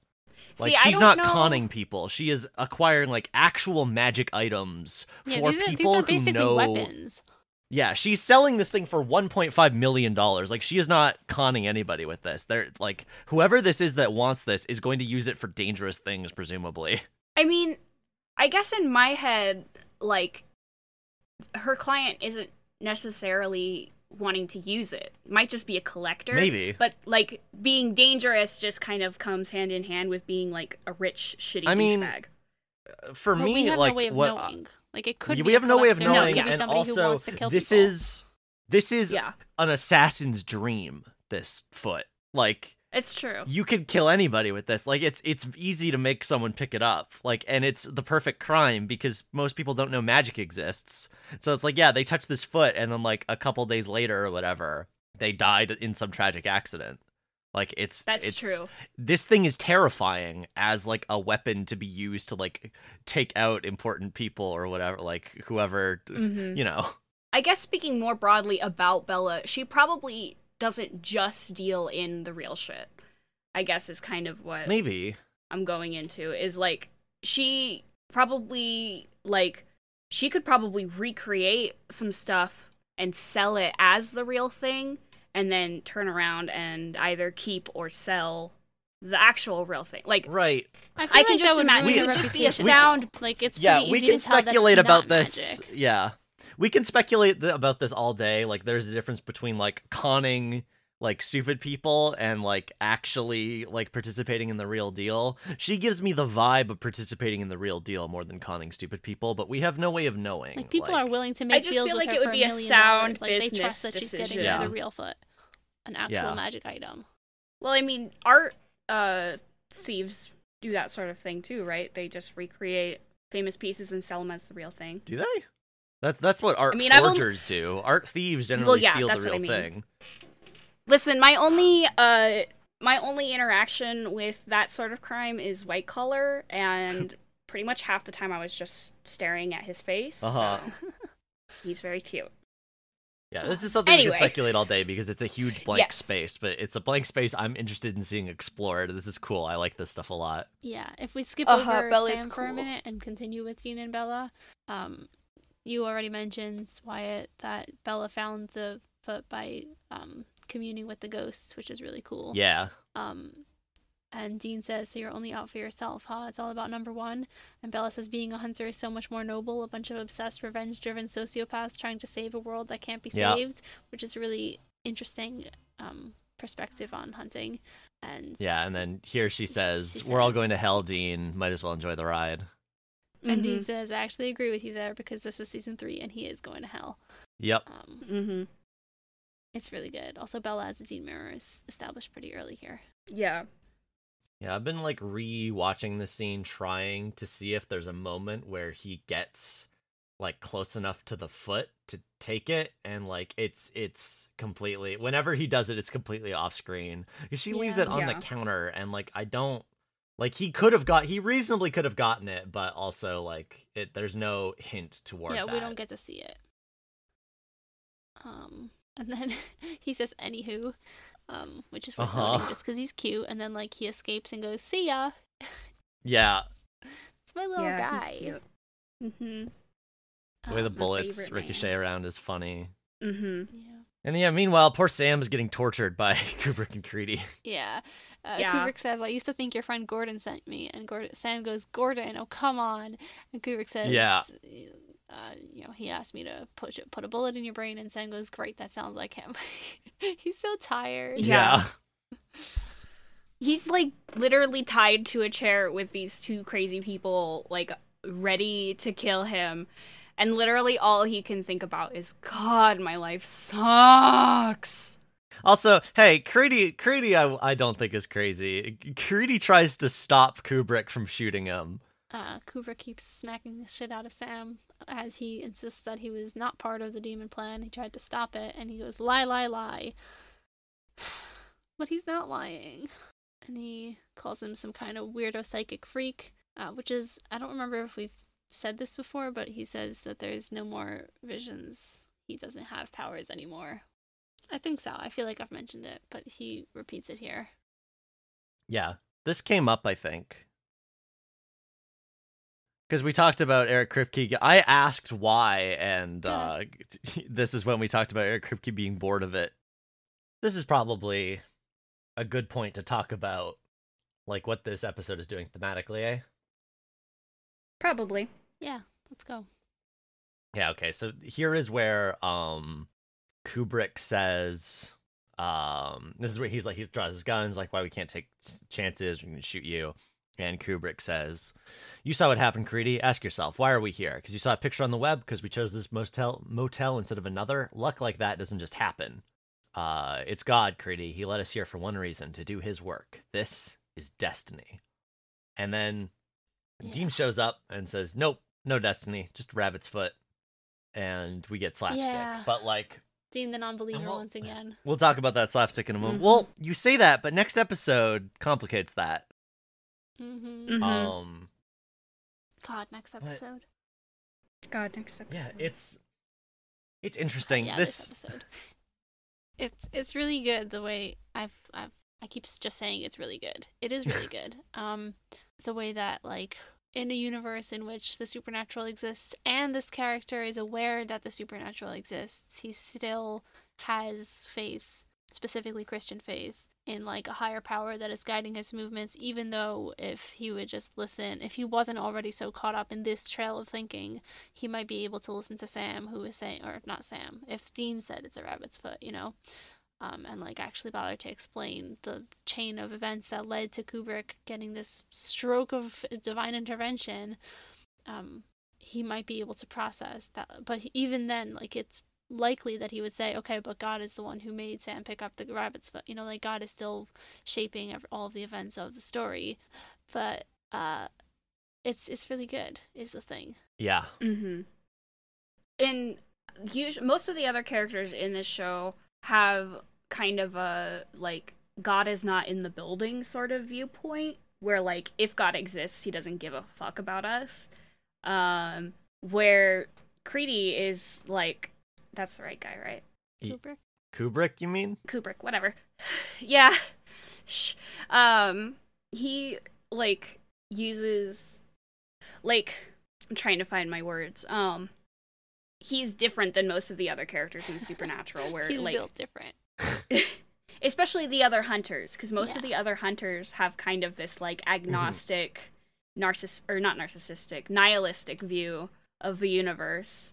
Whereas kubrick has like strong faith and he's you know like emma said he's stuck in his own circle of Yeah. thinking where i like i don't think anything could you know shake his faith um in a world where concrete evidence of such things may exist. Yeah, and I think like they don't get to have the conversation because Kubrick gets knocked out, but I feel like knowing people in my life like Kubrick, his response to oh it was it like it was this magic like rabbit's foot. He would be like, "Well, who set me on the path?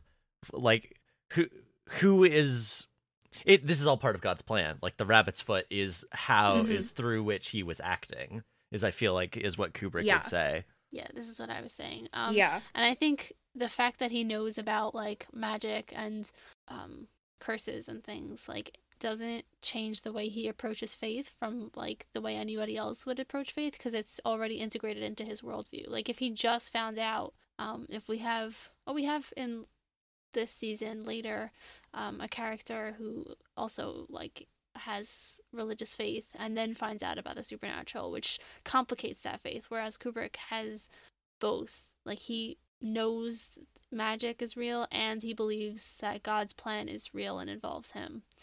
Um Mm-hmm. because the- he he understands curses in the same way as like gravity. Like they're both factually correct and part of God's plan. Mhm. Mm-hmm. Dean uses uh, the seeming absence of angels and other evidence of God's existence as evidence that he doesn't. And Kubrick just takes it on faith like a lot of American Christians do. Um, and don't, they, they view the lack of evidence as a test um, rather than like something that they can or should Mhm. question. Is they just kind of accept it. I just think it's very interesting, especially considering the fact that this was written by Ben Yeah. Edlund, who, as we've discussed, is Jewish. Yeah, I, I think it's cool that like he sees to seems to see hunting as like a holy crusade. Yeah. Like he's a, Mhm. Extremely. like a righteous warrior who's like saving people because God wants him to save people, but then also killing Sam because God wants him to kill Sam because God clearly led him to Sam. Um, like he starts out Mm-hmm. without having like rabbit's foot clear indication of God's Yep. presence. So like he's he's kind of iffy about going after Sam, but Gordon convinces him. Whereas by the end, he's like, okay, I believe that God is trying to tell me to kill this man, in the same way that um, Father Gregory was telling people to kill people in um, two thirteen Houses of the Holy. Like he thinks he's on a mission Mhm. from God to kill Sam. Yep. Yeah, and like even after he loses here, like his his faith is not broken. Like he is fully down this path at this point. Yeah. Well, more than that, he thinks Sam is like Satan Yeah. incarnate, and that it's his job to stop the Yep. adversary. It's it's interesting. I like the way like magic and the divine interact in urban fantasy. I've always thought it was neat. Mm-hmm. All like even though and this is a thing that I wanted to pull on here, like hoodoo is a religion. Like this is Mm-hmm. if you think about it in that way, like this, there is also the divine, like in this, like cursed rabbit's foot, and that doesn't really Mhm. come up. Like magic in our world generally is related to some kind of religious tradition. Like there is, like yeah, I guess like. 19 like occultism like n- no because even occultism is often based around like thoughts about um is like adjacent to Christianity or uh, like yeah Here, maybe I can help you out. The there are, there exist atheist and secular and agnostic like witchcraft practitioners. Mhm. I'm uh, I am a witchcraft practitioner. I know like I've been in these communities. This is why I'm talking about this. Um, who still like practice the the magic and the word witchcraft is super broad, so it's really difficult to like pin down exactly what goes into it. But for a lot of people, um, witchcraft and the spells therein are more about like intention and association. Um, so it's a lot easier to secularize that. But all of those practices still have Yes. roots in religions, whether they be Celtic, Yeah. Druidic, you know, Norse, Greek, whatever. yeah and a lot of it a lot of it has So- been like retroactively like sort of remade uh just because Mhm. especially like uh druidic and like celtic and like uh the various um like British Isles traditions that a lot of like contemporary witchcraft is has like partially based itself around. Like a lot of that is also like was resurrected by the like occultist movement. A lot of it is, Mhm. like kind of made up or is like making guesses uh, about things Yeah. that like have been dead for so long, like have been so thoroughly like colonized out of existence, like oh almost like two thousand years ago at this point. Mm-hmm. Um, like Wicca is a really good example because from what I remember, Wicca is literally just based on an occultist uh, from the 19th century or the 20th century who kind of just amalgamated a bunch of shit and then it became a mainstream practice that involves a lot of appropriation and a lot of colonizing thoughts of like universalism and things like that things like the threefold law and stuff like that as above Mm. so below. Like that's a lot of wiccan stuff and a lot of like the discourse in witchcraft communities is people who believe in those things even if they're not wiccans believing that it applies universally um and also like like i said the cultural appropriation. Um i'm not like a historian. I'm sure there's lots of people on tumblr and on twitter and like actual historians uh, who write academia rather than tumblr posts probably know more about this Uh-huh. than i do but this is just like what i've picked up over the last couple years um i don't even remember what got me on this thread but yeah That's our magic uh, is is generally like for for most practitioners i think it's it's linked directly to the divine and there's a very specific uh like result of colonization for um people from europe and european descent like that creates this ability to be agnostic which i could go into but i'm not gonna but that's i guess that's what Yeah. i'm saying They, no, thank Um, you for before that. we That's interesting. From, like secularized religion. Um, yeah, I'm also not done either. Judaism is an ethno religion, so like it is possible to be Jewish Mhm. and secular in the sense of like agnostic and or atheistic. Um and so like it's possible to be Jewish and practice witchcraft. Um although it is not Mhm. possible to be Jewish and practice Christianity like that those don't equate. Um it is possible to like have Jewish heritage. I'm not getting into like the complicated labels of like is versus like is descended of because that really depends who you ask and is like an individual um, choice and preference and whatever. But like, I don't know where I was going with this actually. Just wanted to shout that out, I guess. Um, just yeah, just like the the idea of like um religion coexisting with other beliefs.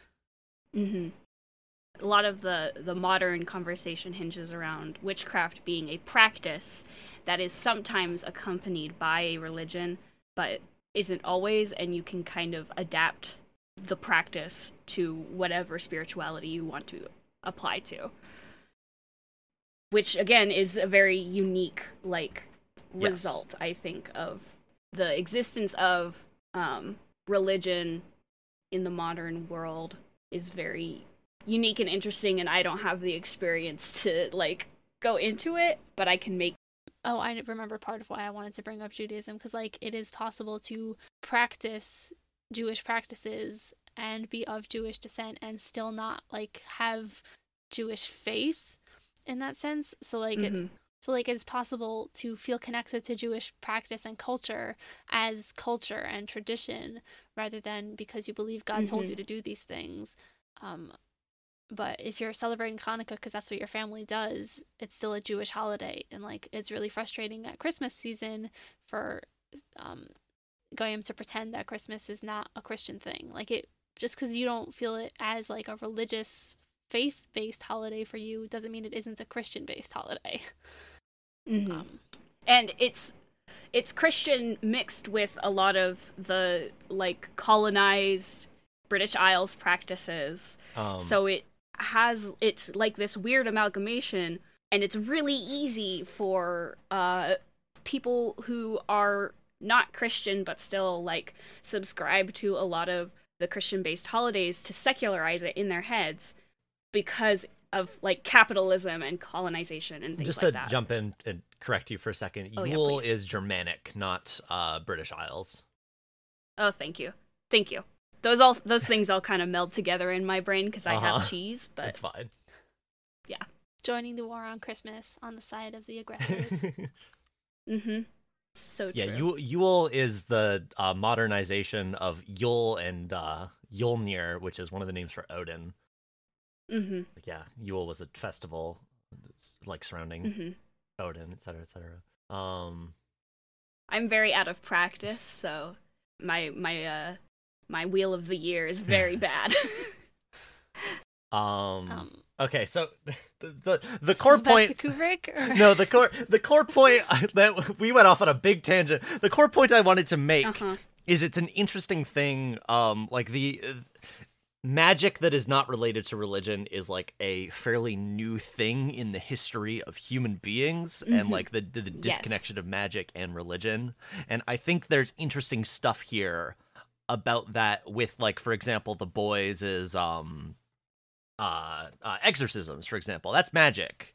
Like that's magic tied to a religion like they are performing a ritual that has that causes a like effect unrelated to like the causality of physics uh which is for me what magic a, a decent way to describe magic um yeah, that's fair. that like is interacting with like the supernatural world in a way that like is unclear. Like there's the causality of like speaking these words removing a demon from a person is unclear and thus there's a certain degree of like magicness about it. Like it's a it's a spiritual slash faith-based slash like again like magical thing and it's something about there's something there for me about the differences and similarities between the rabbit's foot and that and like the idea of like divorcing even like dean says the exorcisms like without believing in them and like they still work. Hmm there's similarly a like disconnect there between like the ritual and the faith um yeah we'll probably Um, like talk about The this at a further happens date to like be I- like a very secular seeming um, magical item in that Mhm. like it it doesn't have to do with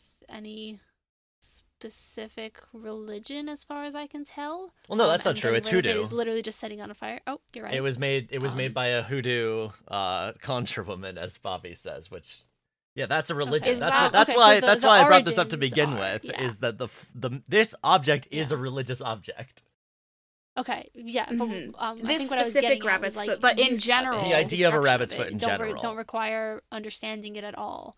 Like literally just touching it is Mm. enough. You don't need to Yeah, like That's true. invoke it in any way. Whereas like demons, I'm gonna specify demons because like that's more obviously connected to like a religious um cosmology of like the the fact that an exorcism works, which is like derived from like like it, like it's in Latin and it calls on God. Um, that's that's pretty specific.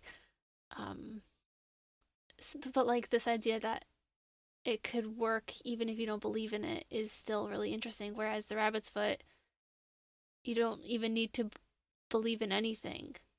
You know, like you don't even need to acknowledge Mhm. that there's something to believe in in order for the rabbit's foot to have an effect. And I think that's part of like I think it's a cursed object thing as like it's more utilitarian if it just applies no matter what. If that makes sense. Like it's more um universally applicable. Like you don't need to go after Christians. yeah, or like their use as weapons like you don't necessarily want a weapon that only works on people who understand its Mhm. origins. You want a weapon that will like just hurt whoever touches it. As a like as a cursed object, it's more useful that way unless you want it specific. I mean, you're. Now we're getting into. I don't know, Now, like, now we're getting into a thing that we but- could absolutely spin off and talk about, which is like the cultural anthropology of magic and the fact that yes, magic Mhm. is something that works only on people who believe in it, Yeah. like in the real world. Yeah. Or or like the the interpretation of like magic just being like a concentration of universal energies or like manifestation or the wonky workings of brain chemistry. Um the way like modern magic is in in our world is very strange, but in like an interesting Yes. way. We need to stop talking about this now. Yes, we do. Keep tune in in three years for our, No, our we'll just uh, cultural bringing up anthropology the next time podcast. something like Yeah. this shows up in the show. Don't worry about it. Anyway, then Dean it's says, not "I'm like Batman." we are uh, afraid to retread old Yeah. Yeah, clearly. Yeah, Dean, does say does he's Batman. Little I'm It's- Batman, I'm Batman. which is another classic moment. Yep. Yes, a very gifable. Yeah, I'd forgotten that Batman Begins predates the show. Um, on that note, though, Jensen Is that- Ackles does go on to act um, Yeah, he's uh, Jason Todd in Under the Red Jason Hood. Todd. Yeah. Uh huh. Mitch showed me a scene from that, and I went, "Hey, hold up! I know that man." yeah, and then Kubrick gets knocked out. Um, Um, what's up? Oh, I was just going to mention also that uh, Jensen Ackles currently plays a superhero. Yeah, in The Boys. In uh, Yeah. The Boys, which was also written Yes. by Eric Kripke. Um. Anyway, final scene. Uh, they go. I, I guess like you said, just burn it, but that's not true. There's a, they do do a ritual here. Like cayenne pepper is involved, which is interesting. I don't know what's up with that, but um, it is like it isn't that they just burn it. Like they need to do a a ritual Mm, to yeah, they remove have like its ingredients. effects. You're right. I take back my Um, claims then. Because yeah, Bobby had to go. Like Bobby wasn't sure if they could destroy it. Like he did this whole like research into it and just found off screen or whatever. But uh, yeah, Dean says goodbye, Wascui Wabbit, and then Bela shows up. Uh, and I wanted to call out Dean's specific line earlier because he tries it again here and rolls a hard failure. It's like you're not going to shoot anybody. I happen to be able to Mhm. read people. Okay, you're a thief, fine, but you're not. It's like he's using the exact script. It's like, is Like, this just a for thing he says to people? And then yeah, she just shoots Sam in the shoulder. Um, He's like, "Hey, it worked before." it's very good, very Let's girl boss of her. Um, Yeah. Mhm. and then When you roll to protect someone, but you get to use your uh, charisma stat Yeah. instead of your dexterity.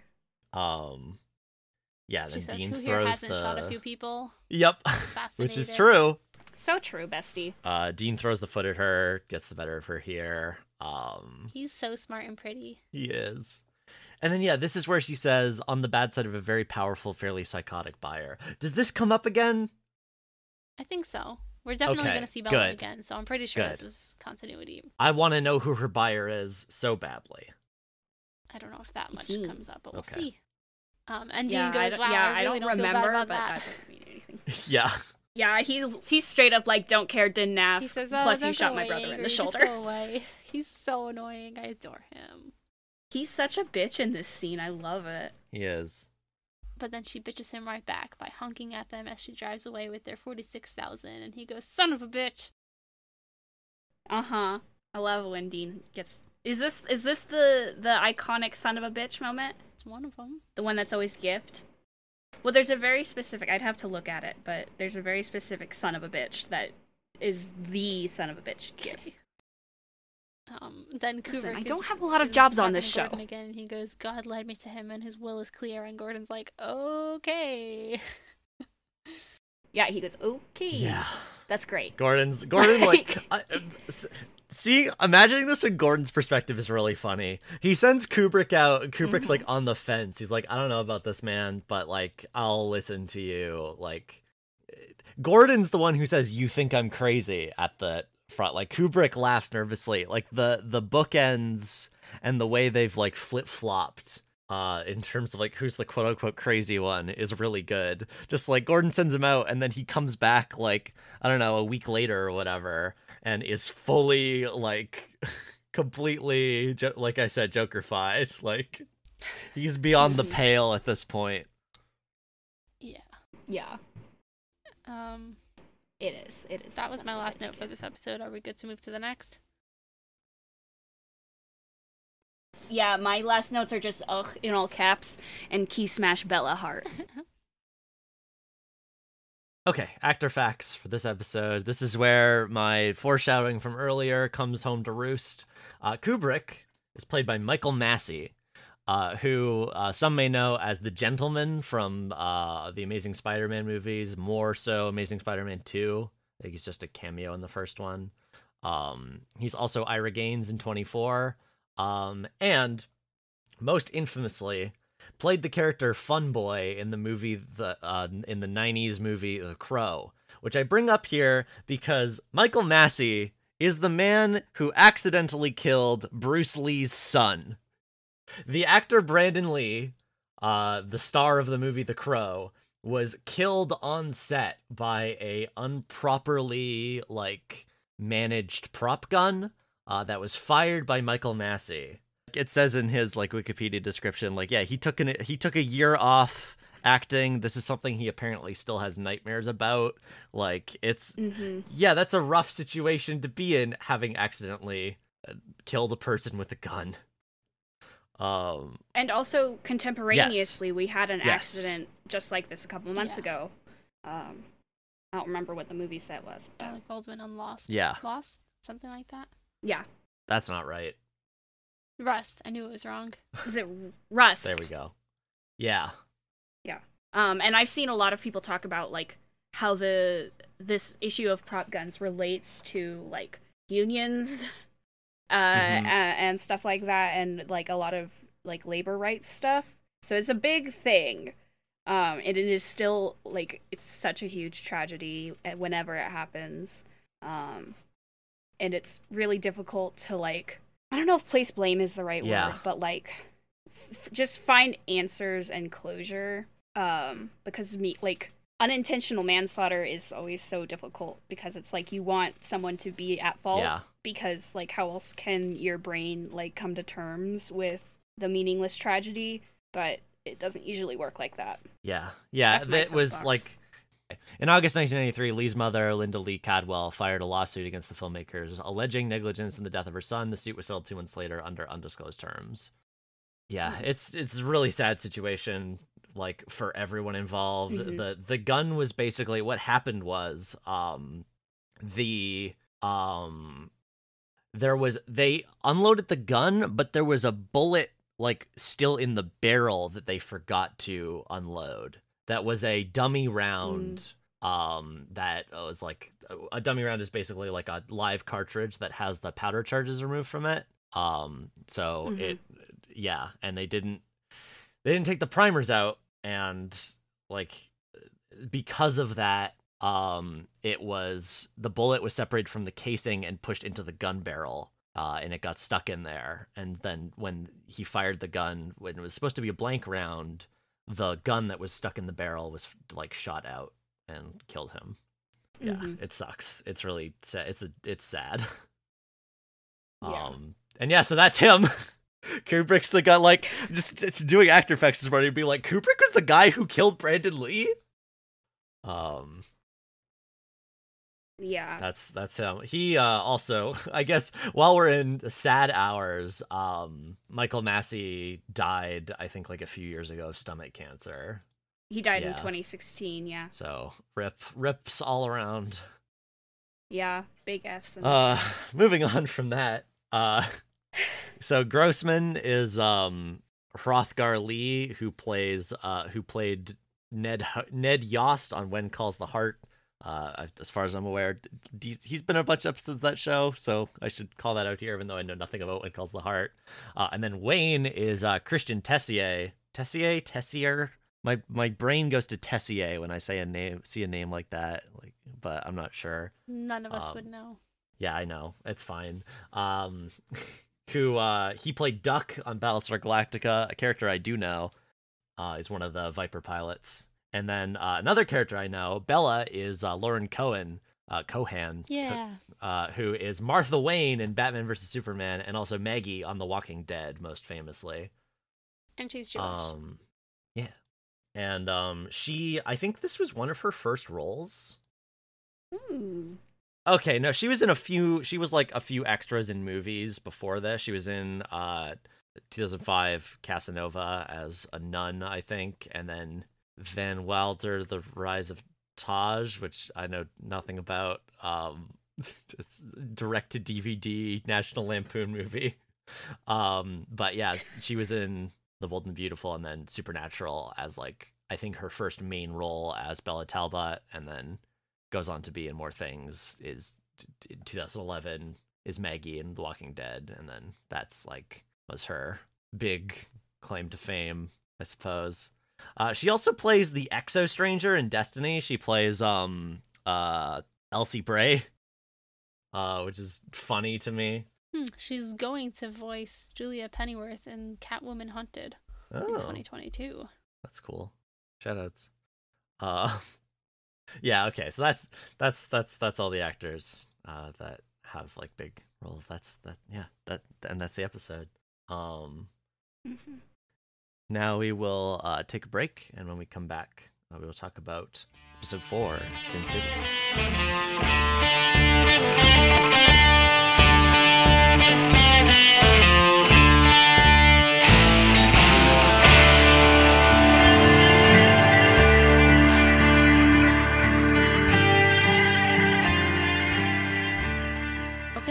3 4 Sin City was written by Robert Singer and Jeremy Carver. It is the first time either of these people is writing. Robert Singer has been involved with the show before, Jeremy Carver has not, um, but this is their first writing credit for each of them.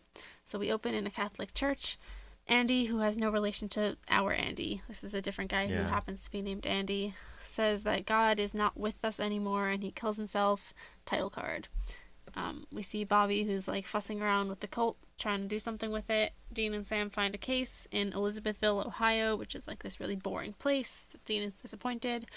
Um, or it's supposed to be this really boring place. So they go find it, and it's like some sort of party town now, which is weird. And so the boys talk to Father Gill, who saw the cold open happen, and he says that Andy and some other guy, who also like committed un- unexpected violence, uh, both had personality changes about two months ago, which is right when the gate was opened and when Elizabethville became Party Central.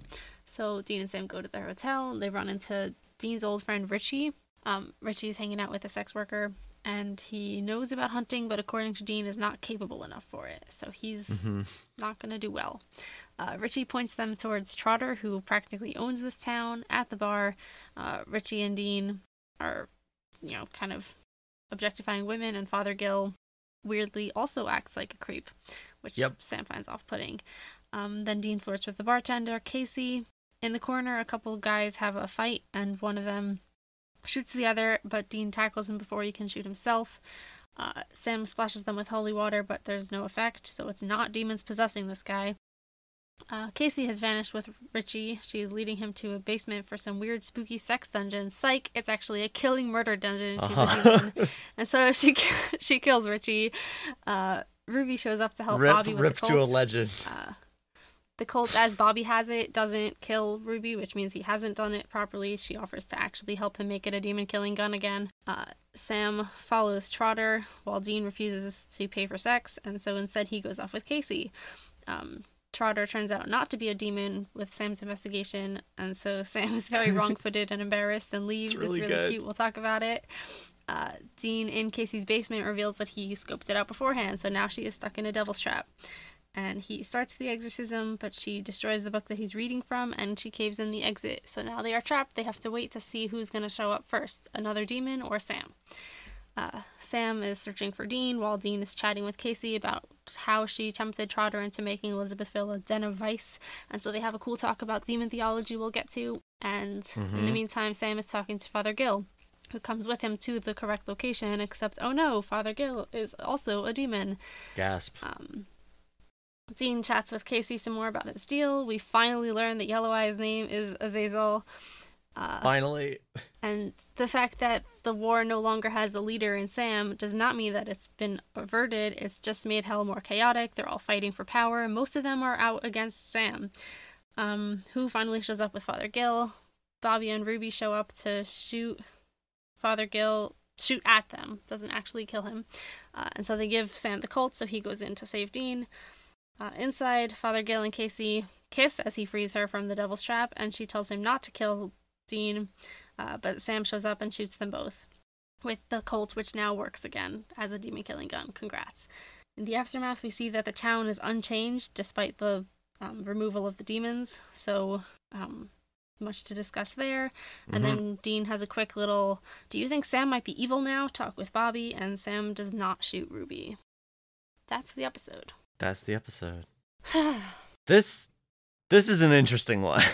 yeah, there's a lot here. One thing I'm curious about is the way this show moves through time confuses me sometimes. It's often unclear just how much time has passed until there's like an indicator in the plot of like, oh, it's been such and such like year and a half since Jess died or whatever. But in this particular case, I don't think it could have been more than like a month or two since It says two the- months. Yeah, oh, it says two months? Yep. Excellent. Well, now I don't even have to speculate. Yet, two months feels like not a lot of time for this entire town's like vibe to have changed like this. I don't know. Yeah, Uh, that's the that's- point. They're surprised. Right, but if the if the point is that almost none of this is actually to do with like demonic involvement. Yeah, don't it is pretty abrupt. It, eh, okay, that's not just me then. No, I I think it's like the point is that it's abrupt. Like they're going for a little bit of shock value. Right. Like, is it realistic? I don't know, but I do know that they meant it to be sharp. Sure. No, yeah, I get that. I'm just like, okay, what how did this happen? I, I like I wish we knew more about like the material reality of the town before like it got turned into like Mos Eisley, but Um, Sam says it's a half-dead factory town in Yeah. the Rust Belt. I wish it had gone more into that because there could there's like some interesting stuff that this episode could be saying about like the relationship between like poverty slash like lack of like being able to do things you know like if your if your town is dead like and the work is dried up um like that can lead to like unhappiness and not having enough money it leading to like I don't know, violence and crime and like d- shooting someone over uh I forgot what those two were arguing about. I, I think one of them One of them the other guy's wife. Right, right. Or like the guy who killed himself. mm-hmm. But it doesn't really lean into that. It mostly uses that as a backdrop. Mm-hmm. Right. Well, I think the point is that like it, it that's the equivalent of this episode's red herring, right? Like it wants you to think that demons are possessing these people, making them into terrible people, Mhm. exaggerating all their reactions, and then it's like, no, this town is just under constant purge rules. Once again, supernatural attempts to say something or like nods in the direction of saying something about society, and then it's just like, no, yeah. we're not gonna say it. You can say it for us. it has to be unwoven for with with a pair of tweezers. Literally. Are we ready to move to chronology? Yep. Okay, so my first note is from the cold open. I think it fucks extremely hard that Andy, when he says God is not with us, has like the stained glass behind him in a way that looks like Mhm. a halo. Yeah. Excellent cinematography there. Love that. Well, and he's up in like the the Halo baptism booth thing, whatever that's called. I do not know what that place is called. yeah. Me neither. Shockingly, I've never been in a church. I didn't know that was a thing. I thought it was just like balcony seats for church. Oh no, wait. Wait, is it the front or the back? I don't know. It might be actually at the back. Looking at this, I couldn't tell what. Alex direction says it's probably for the choir. Hmm. Thank you Well, for regardless, contribution, it's a Alex. place that is uh, that is significant in terms of like the way, uh, like the glasses frame behind his head, et cetera, et cetera. yeah, it Mhm. looks really good. It That's looks good. very good. Um, and he says, he says, Father, God's not with us, not anymore. And the priest tries to reassure him, and he says he can't help us, and if he can, he won't. Which Yeah. slaps in context of Mhm. supernatural, but also like in general. Which again, sort of makes line. you think that's like, does this guy know that demons are here? But but no, it's just the the, the town the town's gone bad, quote unquote. Totally normal uh crises of faith. Yeah. Well, nor like perhaps an exa- more exaggerated than normal considering, but Fair. Like most people that have crisis a crisis of faith don't off themselves in front of a big stained glass window dramatically as if they're a character on a television show. Um, are we good to move past Yes. the cold open? Do we have Yeah. more Um, to say? I love Bobby's little I love workshop. Bobby. Uh-huh. yeah. Also, I love he's- Bobby's face. Yeah. He makes And a the way particular the boys face. are annoying him. And Uh-huh. he's Yeah. like, they're, they're like, kind of, is it going to be able to kill demons? And he goes, it can kill you. Mm-hmm. He's I like such this a sort of- dad. I like this like funky like Bobby's crafting music. like I don't know, there's a there's a sort of things are happening um vibe to it that I like. Mm-hmm. I think Bobby should bullet journal. I just really like his house. He's got all sorts of like cool stuff around it. His workshop is full of like neat little things. He has so many books, just stacks upon stacks upon stacks Mhm. of books. Man's room looks like mine. He's got to invest in a new bookshelf. Bobby's house is such a great set. It's so good. It's so good. He's also got a bunch of like shot glasses lined up on top of his little like what I believe is his um tool drawers, which is a nice little detail. Mm-hmm. Yeah, it's good. Um, my next note is when Sam and Zine are talking to Father Gill, and Father Gill says that it was two months ago. There's a sub uh, typo in the Netflix subtitles that says two months ago, which is completely irrelevant to the show. It just made me laugh. Mm-hmm. It's funny. that is funny. Yeah. Anyway, um, this guy who killed himself also cheated on his wife, so that's our we're we're I guess two for two in terms of people uh, doing in terms of people that seem like they've been inflicted by demon stuff before we know what's actually happening. Yeah. I don't know. I don't know if there's anything there, but it's interesting.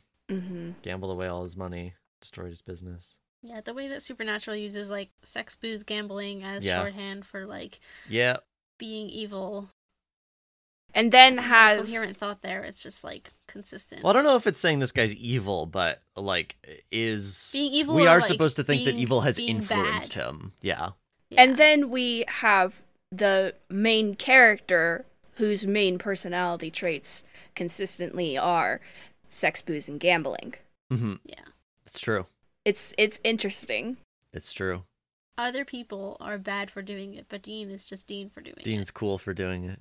Yeah, Dean's Dean's built different. Dean is above the rules of society, including Uh-huh. morality. Uh huh. Um, it is interesting that um all we get about uh the two people um Tony and Andy uh that Father Gill talks about like uh, we know now like at the end of the episode that Father Gill is an unreliable narrator so the extent to which the like him saying like oh his personality suddenly changed could also be like him lying to the boys slash like attempting to mislead them Hmm. which is a neat like uh looking back on it thing mm-hmm.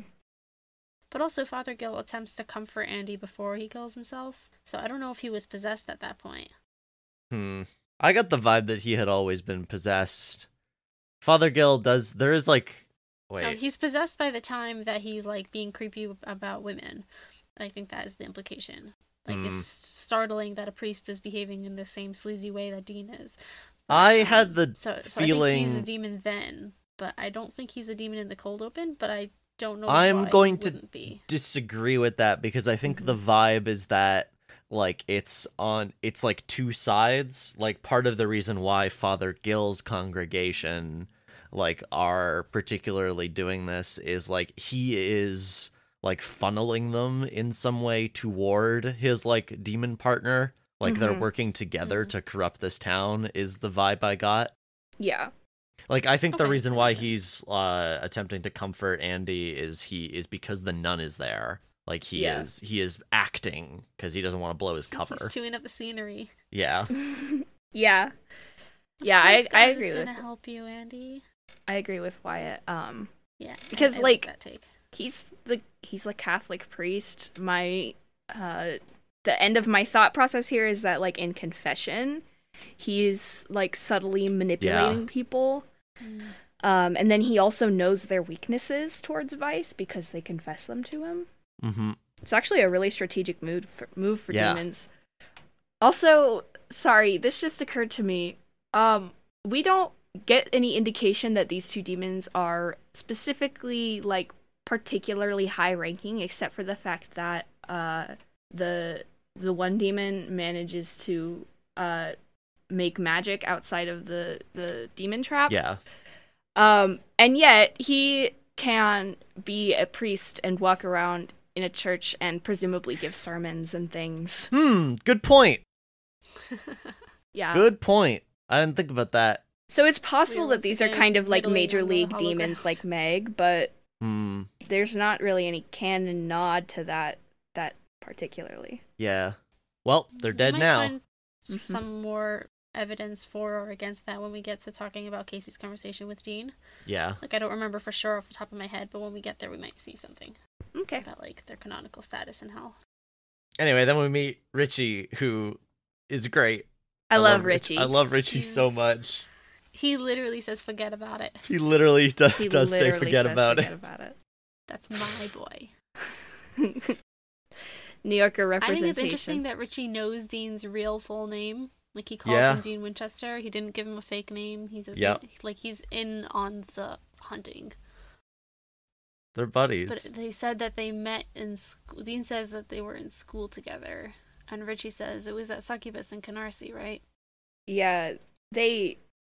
I don't know. I think I think it is really interesting, but usually other hunters know the Winchesters' full names. Yeah. Um, So I assume that's like why, because he's not a civilian. He's just dumb. yeah. Also, if they were in school, I think Dean might have been using his real name because he didn't have like a proper Mm, criminal record then. hmm Yeah. yeah. Doesn't need to hide it. He's got to have a school transcript. He needs his name for It's that. true. Yeah, I love Richie. I love when he answers the phone. He goes, "Talk to me." I know he's such a sleazeball, and I love him. And uh, when Dean's like, "You you notice anything in this town?" He goes, "No, I got nothing." And sits down on the couch. Oh, you mean his demons and whatnot? Pause. No, I got nothing. Yeah. He's a very fun character. I'm I'm I was very sad when he died. I was like, no, I wanted Richie to come back. This actor's so much fun. hmm I was Richie expecting and him. Ash are hanging out in heaven. Yeah. Uh-huh. Yeah, hitting the bong with Andy and Ash. Um, I was kind of expecting Richie to call Dean like baby in that way Yeah. that Brooklynese uh, caricatures do. I don't know if they really he do can't that. make his ex-boyfriends that obvious. Maybe that's an Italian thing. I don't know. Sometimes they mesh in my head, but when it's like, "Hey, Tony, baby," hmm I love doing this in front of someone who's actually from New York. It's okay. I'm just, I'm just chilling here. I'm actually looking at Jeremy Carver's Wikipedia page because I want to see if he's a New Yorker. I don't see anything on Wikipedia though. Tragic. Um, while I'm on Carver though, Carver is going to be the showrunner after Sera Gamble. Well, co-showrunner with Robert Singer. So this is their collaboration debut. Wait, That's Richie's cool. played by Jeremy Carver. no, no, no. no, Richie, no. Car- Carver wrote this episode. Oh, wow. Richie is played by Martin Papa- Papazian. Because I'm like 90% sure that he's Jewish. So I wanted to see if he's also New York. Mm. Okay, I'm pretty sure that Jeremy Carver's father is Jewish. I don't know any more detail than that. But yeah, he does a bunch of episodes and he's very hard to pin down in terms of like what he's like. So we will get to All right. more episodes and see. Um, when when they're in the just a, another Richie thing, we can we can go back if I'm skipping too far ahead. But when he says he has to go to the bathroom, he says release the hostages, Yeah, which I've never heard before. It made me crack up. yeah. It's really good. Uh, and yeah, when he, when he's also wearing this like nice shirt, and he's like, and he uh, Dean says bringing satin back. He says, "Oh, you like this? Try Thai silk, Canal Street. To pay three hundred dollars for threads like these, easy. Cost to me, forget about it." Sam says, "How much is "How much is forget, forget about, about it? it?" Yeah, and he goes, "Ah, forget about it." It's I love him so much. It's so So when he says that he has a thing going with the bartender, Dean says, "Yeah, right," and Richie says, "Stings, don't it?" Yeah. He's so good. literally he's such a cheese ball. He this is. is. why he and Dean get along. Yeah. Yeah. Yeah, there's a there's an interesting thing when they're talking about like going back slightly uh, when they're talking about Andy. Um, Dean says, "Why would a demon blow his brains out?" And Richie says, "Well, for fun. You know, he wrecks one body, moves to another. You know, like taking a car stolen car for a joyride." Um, which you know isn't what happened, but is like, A solid pitch. yeah, hmm Also, I want to see It's- fics of Dean and Richie crashing cars for fun. yes. Um, yeah, the reason I, I bring that up is because it seems to me like in most cases, demons are fairly attached to the bodies they end up possessing. Like, except for, I guess, the one in Flight 401, like, we don't see them like body swapping that often once they've like picked a host. But I don't know whether that will continue to be true. I mean, Well, the Casey demon specifically is like attached to the Casey body, where she says like mhm. "She- Casey's so pretty, I wouldn't want to hurt her. Um, but Dean finds that weird. Mm-hmm. and I mean, I think th- th- more likely it's just less inconvenient to keep one actor for a fairly Sure. long stint. yeah.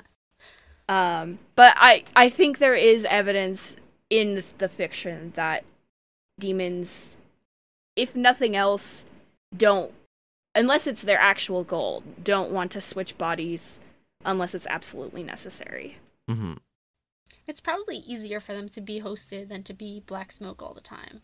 Like Yeah. they've gotten Mhm. out of hell, they want to be settled. Mm-hmm. So I can see a demon being like, "Yeah, I'm just gonna fucking kill a bunch of humans, yeehaw!" But I yeah, think like most demons who One have, Demon. yeah, um, but most demons have other plans. Mhm. So they're like, it's much easier to be in one body. Also, the fewer people you have to imitate, the less likely that a hunter will pick up on your trail. That's Like, if true. Yeah. everyone in town suddenly starts doing weird things and killing each other, or just like dying mysteriously one after the other, someone's gonna notice that as like demonic omens. Um, whereas if you just have one guy who's acting a little weird, it's like probably nothing. Mm-hmm. Mm-hmm. So this, in that sense, this feels like the same question of like, why don't demons possess hunters? It's like, well, they don't want to get sent back to hell. Yeah. Yeah. Mm-hmm. Yeah. The more bodies you're swapping, the more noticeable you probably would be. Mm-hmm. also. Um anyway, I guess going back to the bar scene, uh yeah, we got Father Gil here who is being a little weird. The vibe Mhm. I got initially was that like he's maybe suspicious of Sam and Dean or something. Like he's here to like he says like it or not you go where your flock is. Um Yeah, it's weird. I mean, we know I mean, it's not weird because we know why he's here like now, but at the moment it's weird. Uh, I always kind of interpreted it as, um, before we know that he's a demon, as Father Gil being like kind of resigned and like Yeah. fighting the same battles that everyone else in the town is. Um, so he like is being led astray, and so he's Yeah. resigned himself to drinking in the sleazy bar and stooping to the level of the people around him because it's too hard to be the like glowing um role model. hmm There's also a kind of fun thing here of like at the moment it's like this scene between Casey and Father Gil is kind of creepy and weird, but now in hindsight we know that like the these demons are flirting with each other. Uh-huh. Just It like is kinda right, cute in right in front of retrospect. Sam and Dean. It is kind of cute. I like that when uh, Dean saves that guy and the, the cops show up to go arrest him for murder.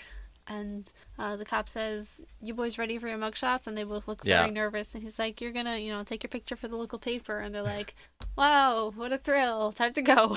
Yeah. Yeah. It's this good, is it's I really I good. referenced this last time with the uh the picture that got taken of them with the restaurant of like, well, yeah, no, Biggerson's, take yeah. don't get your pictures taken, boys. T- it- bad things happen when you do it. mm-hmm. And then uh rip to Richie. Rip Richie, yeah. yeah. All right, hold on. Was there anything else in the in the this guy in the this fight scene? Just double checking. I don't think so. Dean saves a the guy. That's about it. Oh, I thought you meant Casey killing Richie. And I was like, That wasn't really a fight. No, no. I mean the the like I guess drama scene anyway. Mm-hmm. No, there isn't. Um, yeah, when when he's being led down, he's like, you know, I hmm, this is kind of weird, but you know, he wants man wants to get laid. Um, and uh, he he does say though, you sure you wouldn't be more comfortable in a bedroom or my motel room? I mean, not for nothing, but you know, I got oils. Mm-hmm. And then Casey says, "But I have toys," and he's like, "Oh yeah, okay, toys trump He's- oils for sure." He's here for it. Yeah, he's he's kind of starting to understand the weird like dungeon, or at Uh-huh. least he thinks he does. Yeah, and then Yeah, I like I like the reveal of her say. I mean, at this point like we as the audience know that something's up because this is a creepy dungeon. and Yeah. she's like lighting ritual candles and stuff. She's really laying it Um, on thick. Yeah, but it is really good when she just says like, "Not when I've got a hunter to protect me," and he's like, "Uh oh," Gay Yeah. fear. Yeah. and like goes for his knife, and then just the the way uh, the way his head twists all the way around is real rough. Man eats it real hard. Mhm. My notes just Mhm. say yikes in all caps. Yeah. And then Dean calls Richie a sweet moron. Definitely Mhm. an X. Yeah, yeah. Honestly, it's amazing that he survived being a hunter this long if he's as big of a moron as he is in this episode. Uh huh. Yeah, this is what I mentioned earlier. Um, of uh, it's like yeah, you know, we there there there's a spectrum of hunters that, and whether or not and how long they live in terms of like Mhm. oh Bobby's been around for a while, John's been around for a while, Richie has been around I guess for as long as Dean has, but uh, this is not his specialty, I suppose. I guess this is the certainly thing. not as long as Dean, because Dean started when he was four. But I, I Yeah. get Right. your point. Sure. Since he was in school. Yeah, for like Um, maybe 10 years, so then. Which is not an insignificant number of years. It's true. Mhm. Uh, I my point was though is we do know that demons are uh like were not that common since before the gate opened, so perhaps this is like perhaps he is he was sticking mostly to small fry before this, maybe mostly ghost uh exorcisms, which are Yeah, basic Uh, salt and burns. yeah hmm That's true, yeah. Anything more complicated, he would call someone else up to help him. I guess they did deal with the succubus, which I assume is a demon in this setting's lore, I don't know. but. I don't know. Maybe feel it's like a we deal with- demon the way we've talked Okay. about. Okay. I wasn't sure if they come up again in the show. But I can't remember, so. So then we get Bobby and Ruby, Yeah. which is fun. They have This good scene's banter. fun. Yeah. I love Ruby flashing her eyes and going, call it an educated guess. Like, you're so Mhm. dramatic. I love you. Yeah. It's also funny that like they can clearly do the black eyes on command. Mm-hmm. So anytime they're doing it, it's literally just because they want to. hmm yeah. It's just for drama. It's just for drama. All demons are are dramatic. There's actually a line later where Dean like points out that like all the thing we keep saying of all demons are dramatic bitches, and Mhm. um Casey had a fun response that we'll get to. Um, Yeah. But yeah, So like whenever whenever like a demon says something and then like for dramatic irony it shows us the audience that their eyes go black. Oh my god, it must be a demon. Like that means that the demon is just sitting there like, you know, it would be really fucking funny. yeah. Uh huh. If I were a character in a TV show and I showed the audience. I showed the camera, yeah. Um Anyway, yeah, it's interesting. This scene with Bobby is interesting cuz it I got the sense that he was scared and trying to not show it. Like Mhm. Yeah, there's When he says- yeah. backyard. when he says like found a subject for a test fire, it's like there's some bravado there Mm-hmm. And the way he like because he doesn't know if the gun works and apparently Yeah. it doesn't. So he's he's got his life in his hands as far as he can, he's concerned. yeah. Mm-hmm. Uh, then Ruby says, "Are you gonna stand there like a panty waist, or are you gonna shoot?" And he shoots her. Yeah. She like And she- staggers she goes, back. Ouch! Yeah. Um, she and- complains about her shirt. Yeah, Bobby says, "What do you want?" She says, "Peace on earth and your shirt." She's good. I like Ruby a lot. Uh huh. She's great. Uh, then we get a brief scene of Sam sneaking into Trotter's office. Nothing really there except I like No. Sammy being sneaky. I like him like pressing up against the wall, like getting the phone call, being like, "Not now. Now's a bad time." Yeah, I love his little oh god when he realizes that he is in fact fucked up.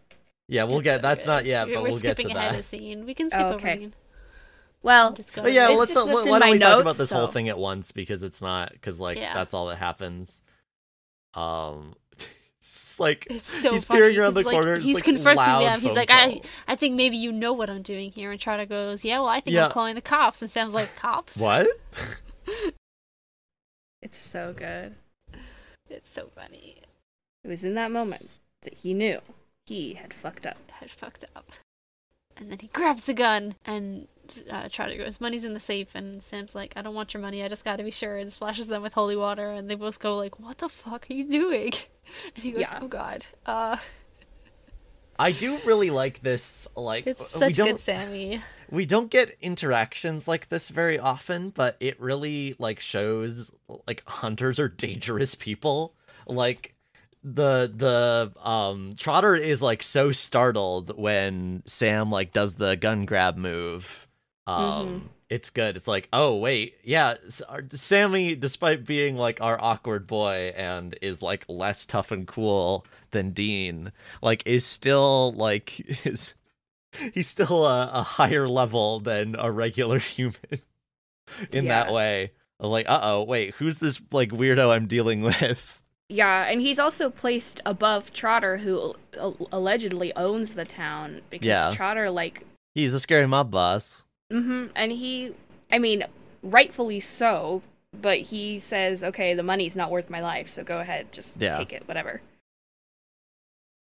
Um, but he he's meant to be this like scary, intimidating guy because mo- oftentimes mob bosses are like the biggest bad in other Yeah. genres. Um, but here is Sam just effortlessly beating him up. Yeah, I, I always I, I've said this before, but I always like a genre mishmash. Sam Mhm. and Dean just like wandering into I mean demons are involved, but in general this is mostly like normal quote unquote normal stuff. Mhm. And yeah, them just like stumbling into this mob boss's dealings and thinking he's a demon is very funny. The look on his face when he gets Yeah. splashed with the water. Mhm. Sam does this little like shrug and grin. Yeah, Yeah. he's so good. And then he, he's like, "How about I just leave?" and takes the bullets out of the gun Yep. and goes, "I'll take these," and puts down the gun. he's so cute. And then he goes, "Have a nice day." He's just. He's the most. It's the way the scene's shot too, like it's a lot of um before all the tension drains out of the scene. Uh, there's a lot of like close-ups and there's some dramatic music earlier and then like everything is like silent and the camera like hangs on Sam instead of like the tight frenetic editing that action scenes normally have. It's a really like well directed scene for like maximum. yeah, directed by Charles effect. Beeson. Charles Beeson also directed Playthings and Roadkill Mm. so far. Those were very well directed Yeah, episodes. I Playthings remember us both particularly was a commenting well- on it. Was a well directed episode. Um, are we going back to Dean now? Yeah. So, the sex worker starts coming on to him, and he goes, "Well, hey." he's so cute. Mm-hmm. Yeah. And then she calls him a cheapskate. Yeah. Oh, there's a, a a note I forgot to say actually. Going back to the bar slightly when he's like becomes interested in Casey, uh, that will be paid off further here. Is um he asks what her specialty is, and she says, "I make I make a mean hurricane." And Sam's like, "When do you drink hurricanes?" Which yeah, hurricanes. I I guess like uh calling back to the purple nurple. Um, hurricanes are like a very like fruity drink um like a quote unquote girly drink that i i suppose dean would call them um they're like sweet they got like rum and lemon juice and like passion fruit syrup and stuff um and like that's not that's not dean wants his his whiskey is hard liquor none of that sweet stuff normally but uh similarly to uh the purple nurple when a woman's involved dean will drink whatever Mm-hmm. It's also very funny that she says, I make a mean hurricane specifically because later she, like, creates huge gusts of wind. oh that's yeah that's fun oh I again demons demons just being Funny dramatic bitches. Mm-hmm. Um, hurricanes also are apparently um popularly served in New Orleans, which sort of like gives this pla further like emphasizes the vibe of like this place becoming like a party town. Mm-hmm. But yeah, back to back to this And other scene. gets a little kiss. Yeah. Good for him. Um, he calls Casey a skank. Don't like that. Yeah. Uh, the the Hebrew in this devil's trap is so bad. Yeah. Please just yeah. like hire somebody who actually knows how to read the letters you're trying to write. In the Tumblr post, I will link to a picture of it. Um, it's it's it's not good. It's not good. You should you should be able to see what it says. Um, and so later, when there's actually a clear shot, you can see that it is supposed to be Psalms 81:13. Um, the letters are not good. It's not good. You should actually hire people who know what Hebrew letters look like because that's not it. Yeah, supernatural wavy hand gesture. Yeah. then he calls her a bitch, and she calls him a bitch right back. Yeah. A win for Uh, feminism. Going back slightly, Diversity I win. do like I it, I do like that um we get we get Dean being like smart and planny here of like oh yeah, he knew this whole time uh and lured her here on purpose. Um hmm so yeah, he came by he came by found Richie's body, buried him. Which is very sad. It's it's very sad. We had we didn't see Dean being sad about it. I'm kind of I would guess like if we had, we wouldn't have gotten the good like turnaround here. But I kind of want to I kind of want to have seen that. Mm-hmm. Poor Richie. Yeah, poor Poor Richie. Richie. Yeah, she traps them both in here, and we get absolute classic this style of television. Oh, the hero is trapped with the is going to be trapped with the villain for the next twenty minutes, so we get a good excuse for them to talk. And uh, boy, it's interesting what they talk about. It's really Mhm. good. This is like the the this episode like the first half is is fine, but this second half, this is where this is where things pick up. Mm-hmm. Yeah. Even though it's mostly just two people sitting in a basement talking to each other. But it's exactly what this podcast wants to talk about. Yep. Um, so first, Dean Uh-huh. tries to continue his exorcism without the book in front of him, and it's really cute, and he does not do well. Uh huh. She says, "I think you just ordered a pizza." Um, and she says that he should have paid more attention in Latin class, and he's like, "Well, I got somebody coming who did pay attention." Yeah. Uh, and then so Casey says that Sam, everyone says Sam is the brains of the outfit, and Dean goes, "Everyone," which makes me really sad. He doesn't want Mhm. people to think he's dumb. Dean is smart. He outsmarted her. Yeah. I like when the show pokes at Dean's insecurities. I looked it up and uh pas- pasinotote or whatever it is that he says there uh, is not a real Latin word. It's just completely like ad libbing, saying things that sound Just make Latin. the syllables. It's fine. yeah. Um also slightly before that, yeah, the thing I said of um Dean says all you demons have such smart mouths and Casey says it's a gift. Yeah. There's nothing better to do in hell besides like get Yeah. tortured and come up with snappy Practice one-liners. quips. Yeah. um, at the end of the scene, the dun dun dun is who's gonna show up first. Yeah. And Casey says the cavalry or the Indians, which is bad. It's bad. Mm-hmm. Ugh. It's especially bad. Like it's always bad when it's like the white people versus the non-white people as like the good versus the bad. But in this case, it's specifically like demons, literal demons. It's bad. Yeah. Oh, I. That's interesting. That's funny. I thought that for her, the cavalry were the were like her quote unquote good guys. Like she's twisting it around. Hmm. But Yeah, it doesn't She smiles as she says the Indians. I think like it's ambiguous. There is that reading option. Um, I don't think that's what it's intended. Mm-hmm. That's valid. yeah, and I would. I, it's fair as like a demon to, like, say like be t- using this metaphor, this like bad, like racist, like good for good, like quote good versus evil metaphor, uh, or at least ally versus enemy metaphor, um, and call her side the enemies like in it. But Yeah, like Mhm. demons acknowledge that they're evil. anyway, it's bad. Yeah. Um, but speaking of demons acknowledging demons' perspective, um, do we want to skip to that? I did want to say, conversation? Um, I like that apparently the Winchester boys are famous. Uh, I want a scene where some demons are talking about like the Winchester boys, like without them around. I want to know what kind of Hmm, stuff I they wonder say. what. I wonder what the Winchester reputation is in upper and lower circles. Hmm.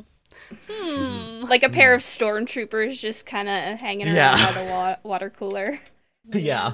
Actually, before we get to back to Casey, we cut back to Sam, who is very stressed out that Dean is missing, and he is um, very disinterested in the sex worker who's trying to hit on him. Uh huh. Hey, Sammy continues to win. Mm-hmm. So true. Also, the barman um, calls Dean the big hero who jumps on Reggie, and Sam goes, "Yeah, yeah, the, Yeah. the big hero." He's like so tired of Dean's. Every time reputation. Sam is tired of of like people's hero worship of Dean, it's very good and funny. I, I like I like it. Mm-hmm. And Sam continues to get the hang of bribery. He's, Yeah, like, it's like disgusted at is first, everyone but in then this town have their mid-sentence, he just out? gives him more money. Yeah, Mm-hmm. I like, I like the barman saying they went to her place for Bible study.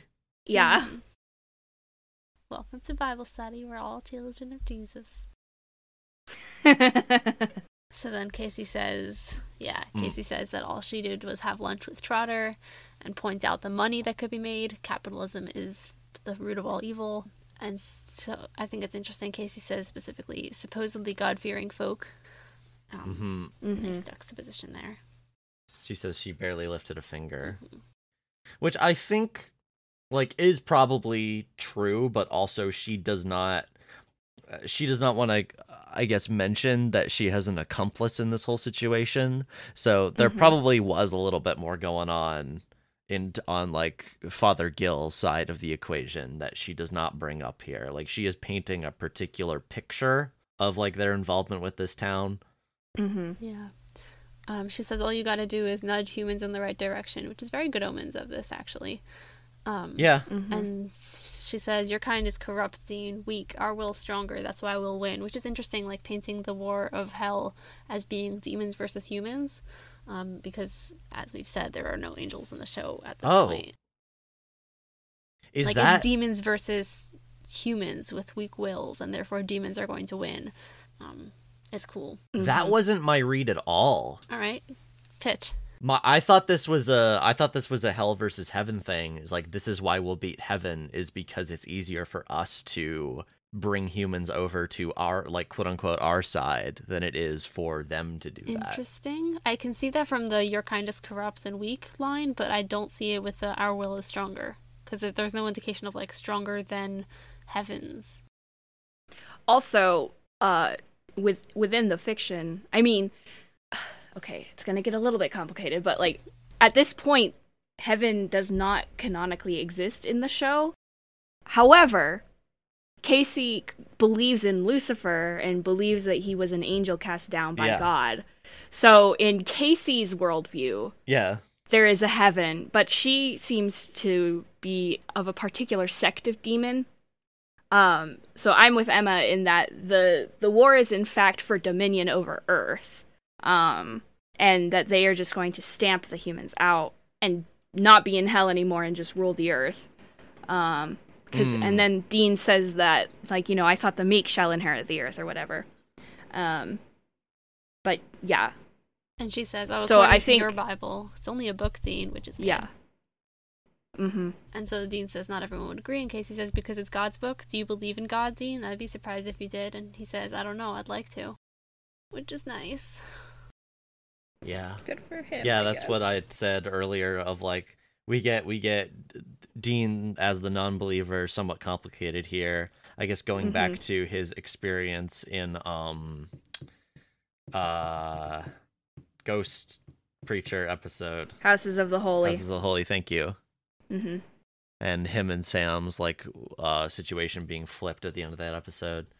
Um yeah, I guess like it's it's unclear what demons want because when when she said that's how it begins my thought was like oh they want to like rule earth like they want to be the ones like in charge but you can't if you don't if you kill everyone you don't have anyone to rule Well, I think the idea is to essentially move all the demons out of hell and onto Earth. Yeah, Um, the demons. and you don't necessarily need humans for that. i guess that's true Because they don't like being in hell. They'd rather just vibe upstairs. it's unclear also i suppose how many demons there are a lot. Yeah. A lot. um, yeah but there's also 7 billion humans are there 7 billion demons are there like 50,000 demons are there like a million demons like it's yeah it's Well, I mean, it's hell. Um, and it's been around for a while.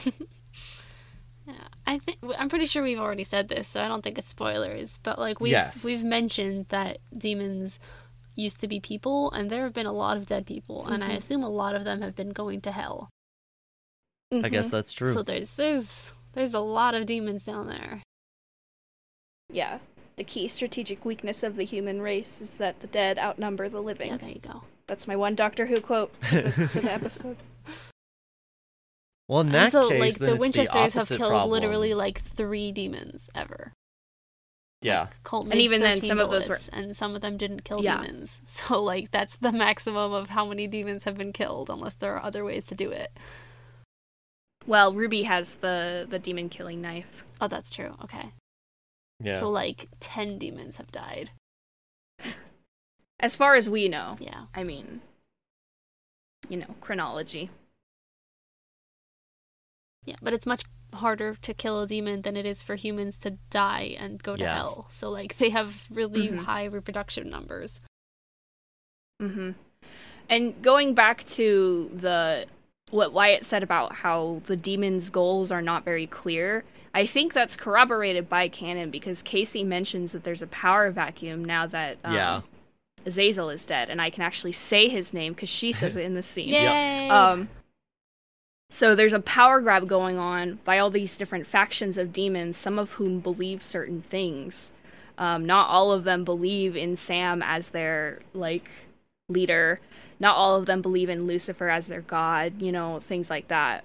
Um, so I think the demons don't even really know what they want besides to get out of hell. Yeah.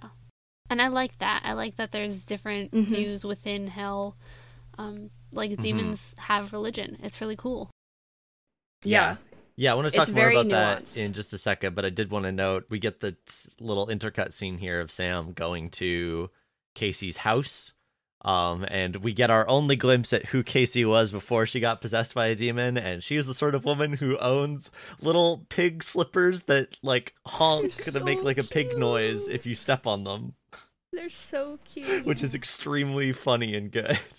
Uh huh. She has a cross necklace Mhm. on a picture of what I assume was her boyfriend at one point. Yeah, Don't know what happened to him. yeah. He's probably decomposing in the basement. Um Yeah, I guess like this conversation here where she says, I don't see how you and your god have done such a bang up job. War, genocide, it's only getting worse. Uh you racked up a body count that amazed even us. It's our turn now. We're gonna do it right this time. Again, this seemed to me like oh, they want to be the ones in charge rather than they want to be the ones who live here. Or I mean they want both, but yeah, their relationship to humanity. Yeah, they want to get rid of humans. It seems like, like Mhm. either possess them or kill them. But like humans are not going to be the dominant species on the planet. yeah, I think that's what it comes down to is demons. And when she says we'll do it right this time, I think she means in like we're going to rebuild society in a way that works, um, which is very optimistic of her, I guess. Yeah. I, Well, she's a true believer. She calls herself a believer. She is. She is. She has a lot of faith.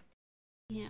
Yeah, I'm happy for my read to be wrong here, but what I thought she meant for we'll do it right this time or like um it's our turn now is they want to replace like the the religion like Mm. and be the ones in charge like like guiding humanity uh particularly with like Lucifer being her like god figure like she wants to replace like god with Lucifer Just kind of like I can see inverting yeah human faith, like the Mhm. fucking magnetic poles. Yeah, I can see that actually. Now that you say it like that, for Casey specifically, um, for Casey's general like group, um, I can see that read much clearer now. Thumbs up. Yeah, I don't know. I, I mean, I think it's neat that there are different like reads of Uh-huh. what they want here. I Mhm. guess we'll we'll find out eventually what it is they really want. Yeah. So Sam See has another quick Casey scene is an here, and he gets outlier called a princess, and then we move back to the He does. the the gang in the basement. Um, and this is where Casey says that her god is Lucifer. Um, does say he used to be an angel. Um, Mhm. And you know that that no one's actually seen him. Lucifer God parallels. Mhm. Um, but they Yeah, say that he made really us into what we are, and they say that he'll return, which is also cool. That part Mhm. is that part was really interesting to me. Is like, oh, like what is what is demon hierarchy? Like where it's if if no one's seen him in hell, where is he? It's okay. We do get to learn this. yeah, I'm sure. Um, also, just from my retroactive perspective, knowing what I know about the show, I'm going to try and be as spoiler free as possible, as always. It's very interesting to me how much of this she gets right. Mhm. Uh, Hmm.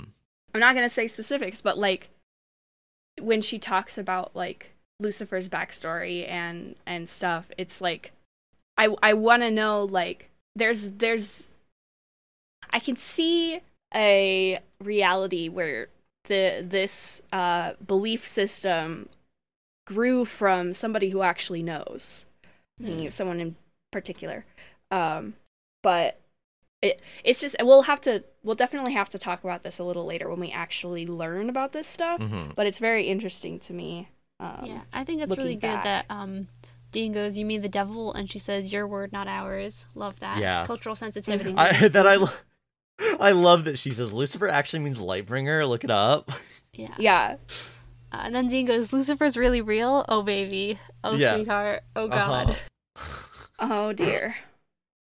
I'm surprised that that's what he thinks, considering how like often he deals with demons. But Well, I guess feel he like never thought he that didn't they were think that there was like organized structure in hell with like theology behind Yeah. it. It's just kind of like there Yeah. are these evil spirits and other forces. Hmm And I think what he would probably, if you were to ask him, he would probably say, "Well, I don't believe that Lucifer was an angel, but do I believe that there is like an all-powerful demon guy down there just kind of calling the shots?" Yes. Like believing in Lucifer or believing in the devil, I guess, is much easier than believing that the Mhm. devil is Lucifer, if that makes sense. Yeah, like a, a big bass, big bad boss of like super demon Mhm. is much simpler to believe in than like a hierarchy of um, cosmology.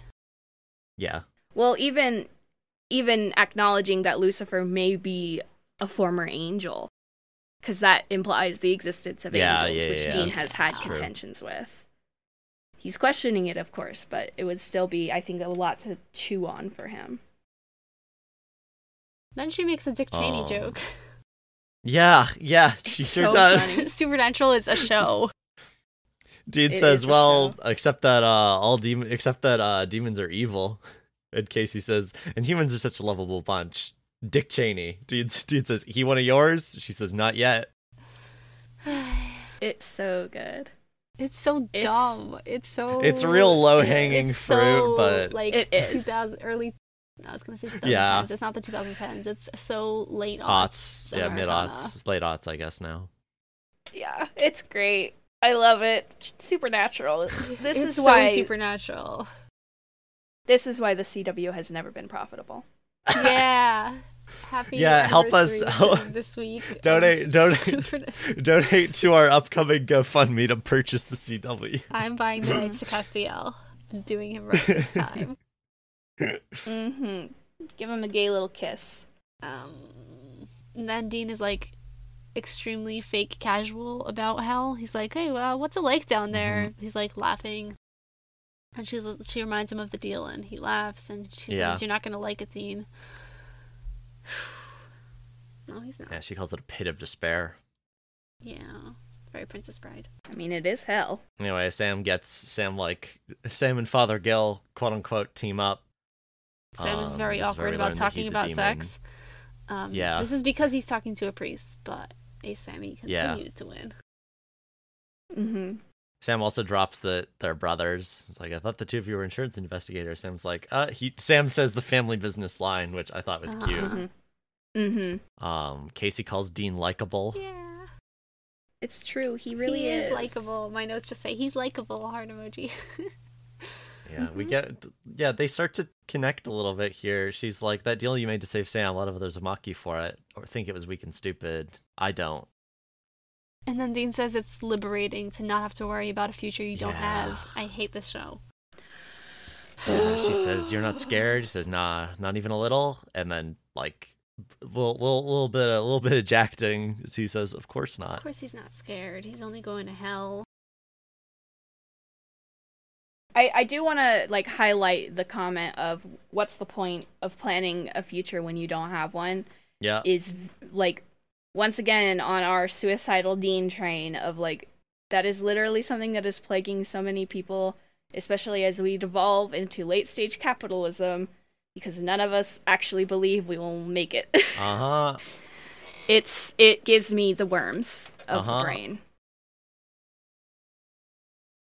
And then we're back to Sam and Father Gil, and um, Father Gil's like, "You ever think about doing anything else?" And Sam says, "Like what?" And he goes, mm, "Anything." Somehow I see you out in front of the pack, which now that we know he's a demon, it's really interesting. Yeah, He's like yep. nudging Sam, like, "Hey, Mhm. you ever thought about being, you know, king of hell?" Being a yeah. You ever thought of being the Antichrist?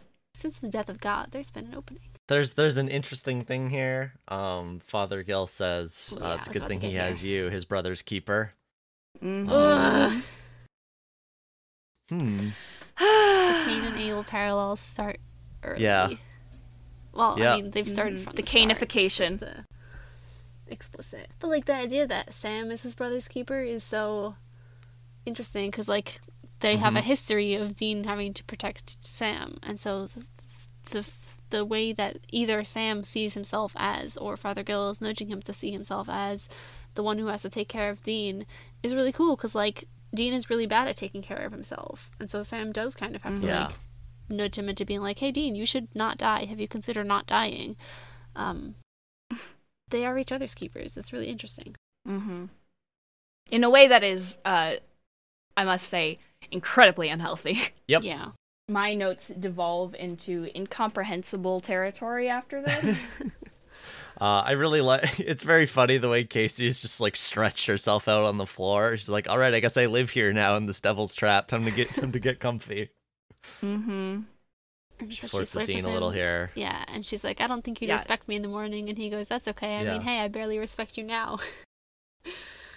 He's Uh-huh. funny. It's good little banter. It is. Then we get Yellow Eyes' name at last. Yeah. Mm-hmm. She calls him a tyrant, which I think is interesting. hmm Mm-hmm. Sam was supposed to be the grand poobah. Yeah. Yeah, and she's like, "This is a bad thing. Like all these demons fighting for the crown. Like we said, it was a power vacuum." Mm-hmm.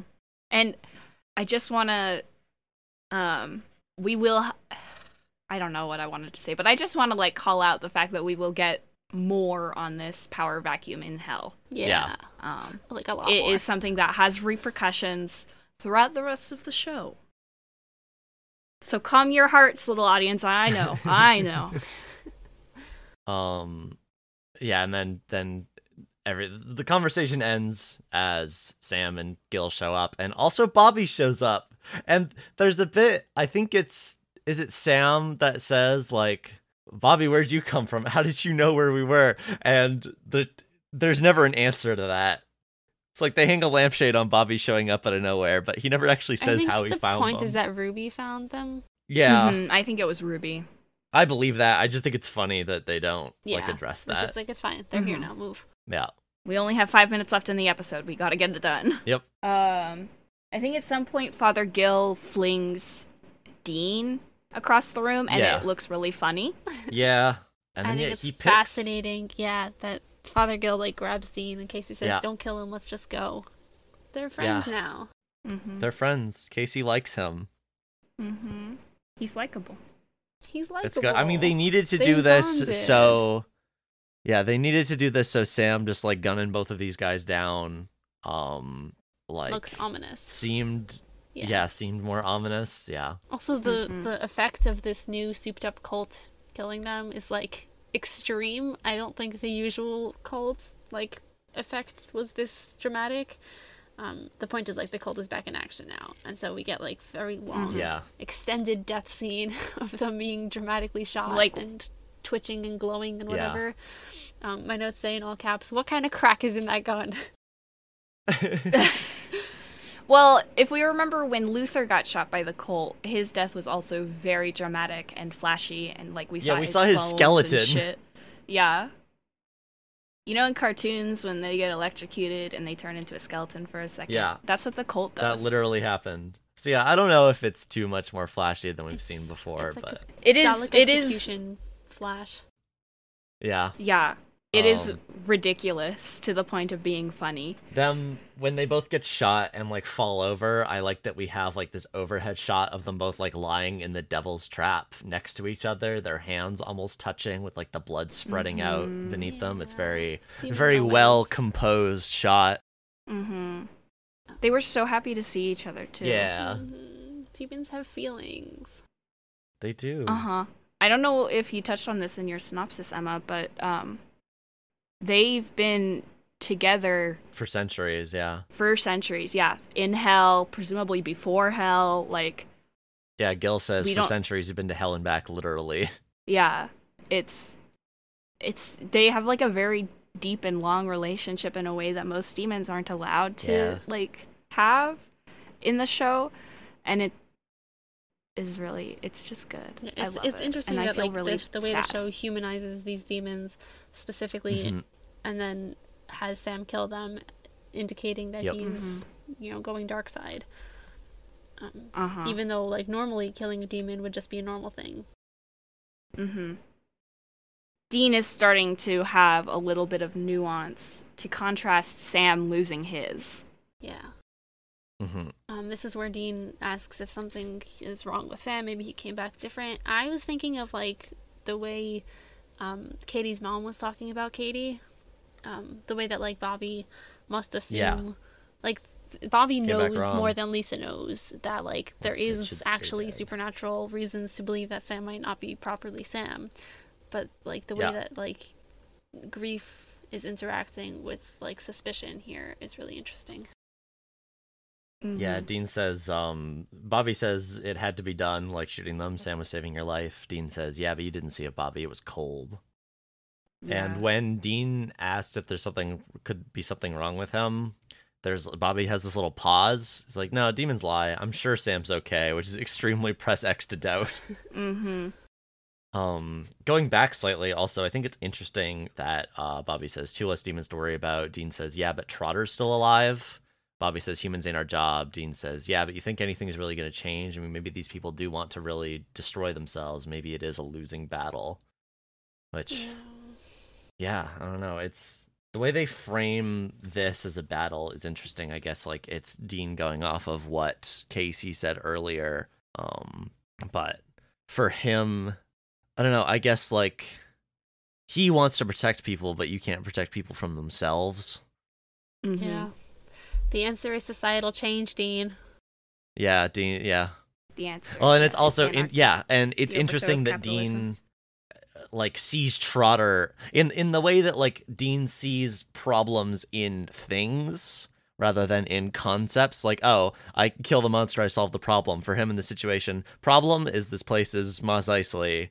Uh, the, the the solution for him obviously is he kills the quote unquote monster who was causing the problem, which is Trotter. That that, but I don't think that would do anything. Like if he did it. No. Then you'd just have another power vacuum. yeah, exactly. Yeah, like Dean you doesn't know how to deal with CEO, a the problem if the corporation answer isn't killing something. He's like, I can shoot all of my problems. This is why he doesn't know how to deal with his emotions. Yep. Mhm. Can't shoot your emotions. I do like then we get this contrasted scene with Sam and Ruby, and we see that Sam is like upset about what happened, which is really sad. It's really sad that Dean's like, I don't trust Sam. Like, that was so cold. Like, I don't know what's going on here. And then we see Sam like dealing with it and like being upset that he killed two people. It's like they don't know. They don't know that they're both dealing with this. They should mm. talk. Uh, meanwhile, Ruby LMAO, says that killing those people did them a favor, and Sam calls her a cold Yeah. bitch. Yeah. Mm-hmm. Sam asks again why Ruby's fighting on their team, and Ruby says, "Go screw yourself." That's why. Very Yeah. um, Victor don't have to justify my actions to you. Mm-hmm. Sam threatens her with a gun. And she's very Uh, confident. she knows Love that. when women yeah, are she knows that she holds the bargaining power here. Mm-hmm. Um, and Sam's Ruby says that there's going to be collateral damage to the things that they have to do, and Sam says, "Well, I don't have Yeah. to like it," and she says, "No, you wouldn't be Sam if you did," which is really good, Yeah. especially off really of the. Dean and Bobby conversation. Yeah. Um, it's so unexpectedly sweet from Ruby. It is. Yeah. Uh, I also wanted to say there's like an Azazel parallel here to the scene with him and um, uh, already forgot his name. Jake? The soldier Jake. Thank you. Um, where uh, like again, it's the Colt being pointed at a demon who like is fearless and knows that they have like all the bargaining power because they can offer this person something. Yeah. Um, Mhm. that's sort of neat. Then Ruby calls herself that little fallen angel on Sam's shoulder, which made me Yeah. crazy. The Ruby Cas good, parallels. it's good. The Ruby Cas parallels. Mm, Almost there, guys. Just one more season. yeah. Yep. And that's the episode. that is the episode. That was the Mhm. last line in the episode. Thank you, Jeremy Carver. and I guess Robert Singer if you did that one maybe. Oh, um, kind of a, a like a, a nod towards a folklore corner. Um, I know that Azazel Azazel is like specifically a Jewish demon, but I don't know enough about it. I'm gonna like kick our audience over to Mensch of Letters because I don't know if they talk about it, Mm. but I would assume they do. For some good supernatural content in general. yeah. mm-hmm. Um I I had heard that um he was like a scapegoat figure, right? Just Something like in my Like I, in my I general really knowledge- don't know the details here, but that does sound Okay. familiar. which like makes him sort of interesting as a ruler if that's true, but yeah, I don't know enough to like go super down the the like analysis tunnel. Mm-hmm. So do we have actor facts? All right. Um Okay, I got a bunch for this one. Uh so Julia Benson, uh the uh sex worker who Dean and Sam both turned down is Vanessa James on Stargate Universe. Um small thing, Matthew Harrison, the guy who plays Andy, uh who uh tries wait. Oh no, sorry, not Andy. No, the guy in the bar who um shoots that dude and tries to kill himself Reggie. uh Reggie, thank you. Uh he runs a drama school in Vancouver called Actors Foundry, uh which is a neat fun fact. I'm I'm wondering like if like anyone like if he was like anyone's teacher, it's like, "Oh, let's get this guy in here." That's I don't know. Just a an interesting thing considering how many actors in this show particular particularly like extras or like single episode characters are like Vancouver area actors. Um uh, Trotter is played by Don S. Davis, uh, who plays Major General George Hammond on Stargate SG-1.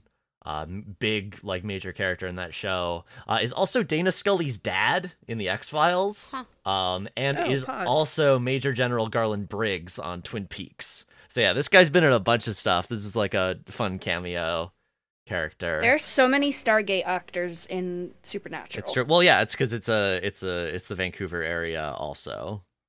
Oh, that's fair. Um, but uh, yeah, I did I did not know this guy was uh, particularly was uh, Garland Briggs. That's very funny. It's also very funny that like this guy's two most famous parts are both major generals. I wonder if that's also Mhm. partly why he got uh hired to play George Hammond in uh Stargate. Um anyway, uh Father Gil is Robert Curtis Brown, who is Andrew Price on The Handmaid's Tale. Um, and also a character named Alec Kendall in the soap opera Search for Tomorrow, which I bring up because it ran for 30 years and he was in 170 episodes. Supernatural Oh, has God. nothing on this show. Soap operas are wild. Soap operas, handshake, anime. Even, I don't. There's very few anime that have gone for 30 years. That's true. Soap operas are a, a league in their own. Mm-hmm. There's some like like One Piece, I guess is Yeah. uh but even One Piece is only uh is, is literally as old as me. It started the same year I was born. So it's uh it's going to be 25 soon. Also it's my birthday in 2 days. Oh, happy which- birthday. Happy early Thank you. birthday. Happy early birthday. You share a Um, birthday with Alex, and I will never get over that. Yeah, it's so wild. Um, and then finally, uh, Casey is played by Sasha Barrese, um, who plays Tracy in the Hangover movies and has quit acting to become a professional poker player. Apparently, she's very good. Get 'em, queen. Go you. Oh my god, I love that so much. yeah, it's great. It's really good. It's this is why I do actor facts. Um, but yeah, that's it. Uh, thank you for listening. Please rate and review us on the podcast platform of your choice. Uh, tune in next time for episodes five and six. Um, which is bedtime, bedtime stories, and... Red Sky at Morning.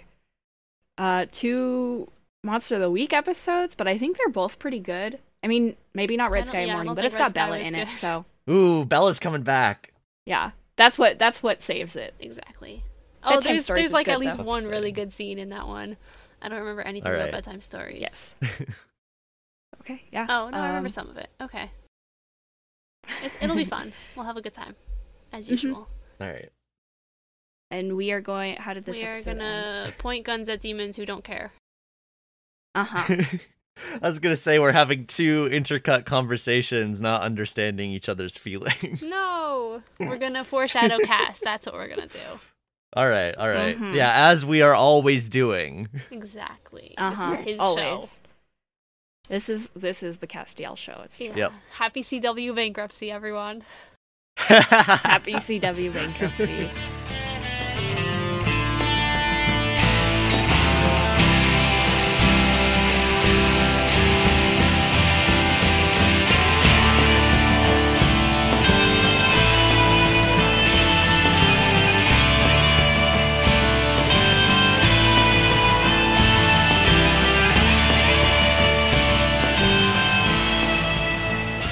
Music used on Word of Godcast is The Last Ones by Jahzzar on freemusicarchive.org, licensed under an Attribution Share Alike 3.0 international license.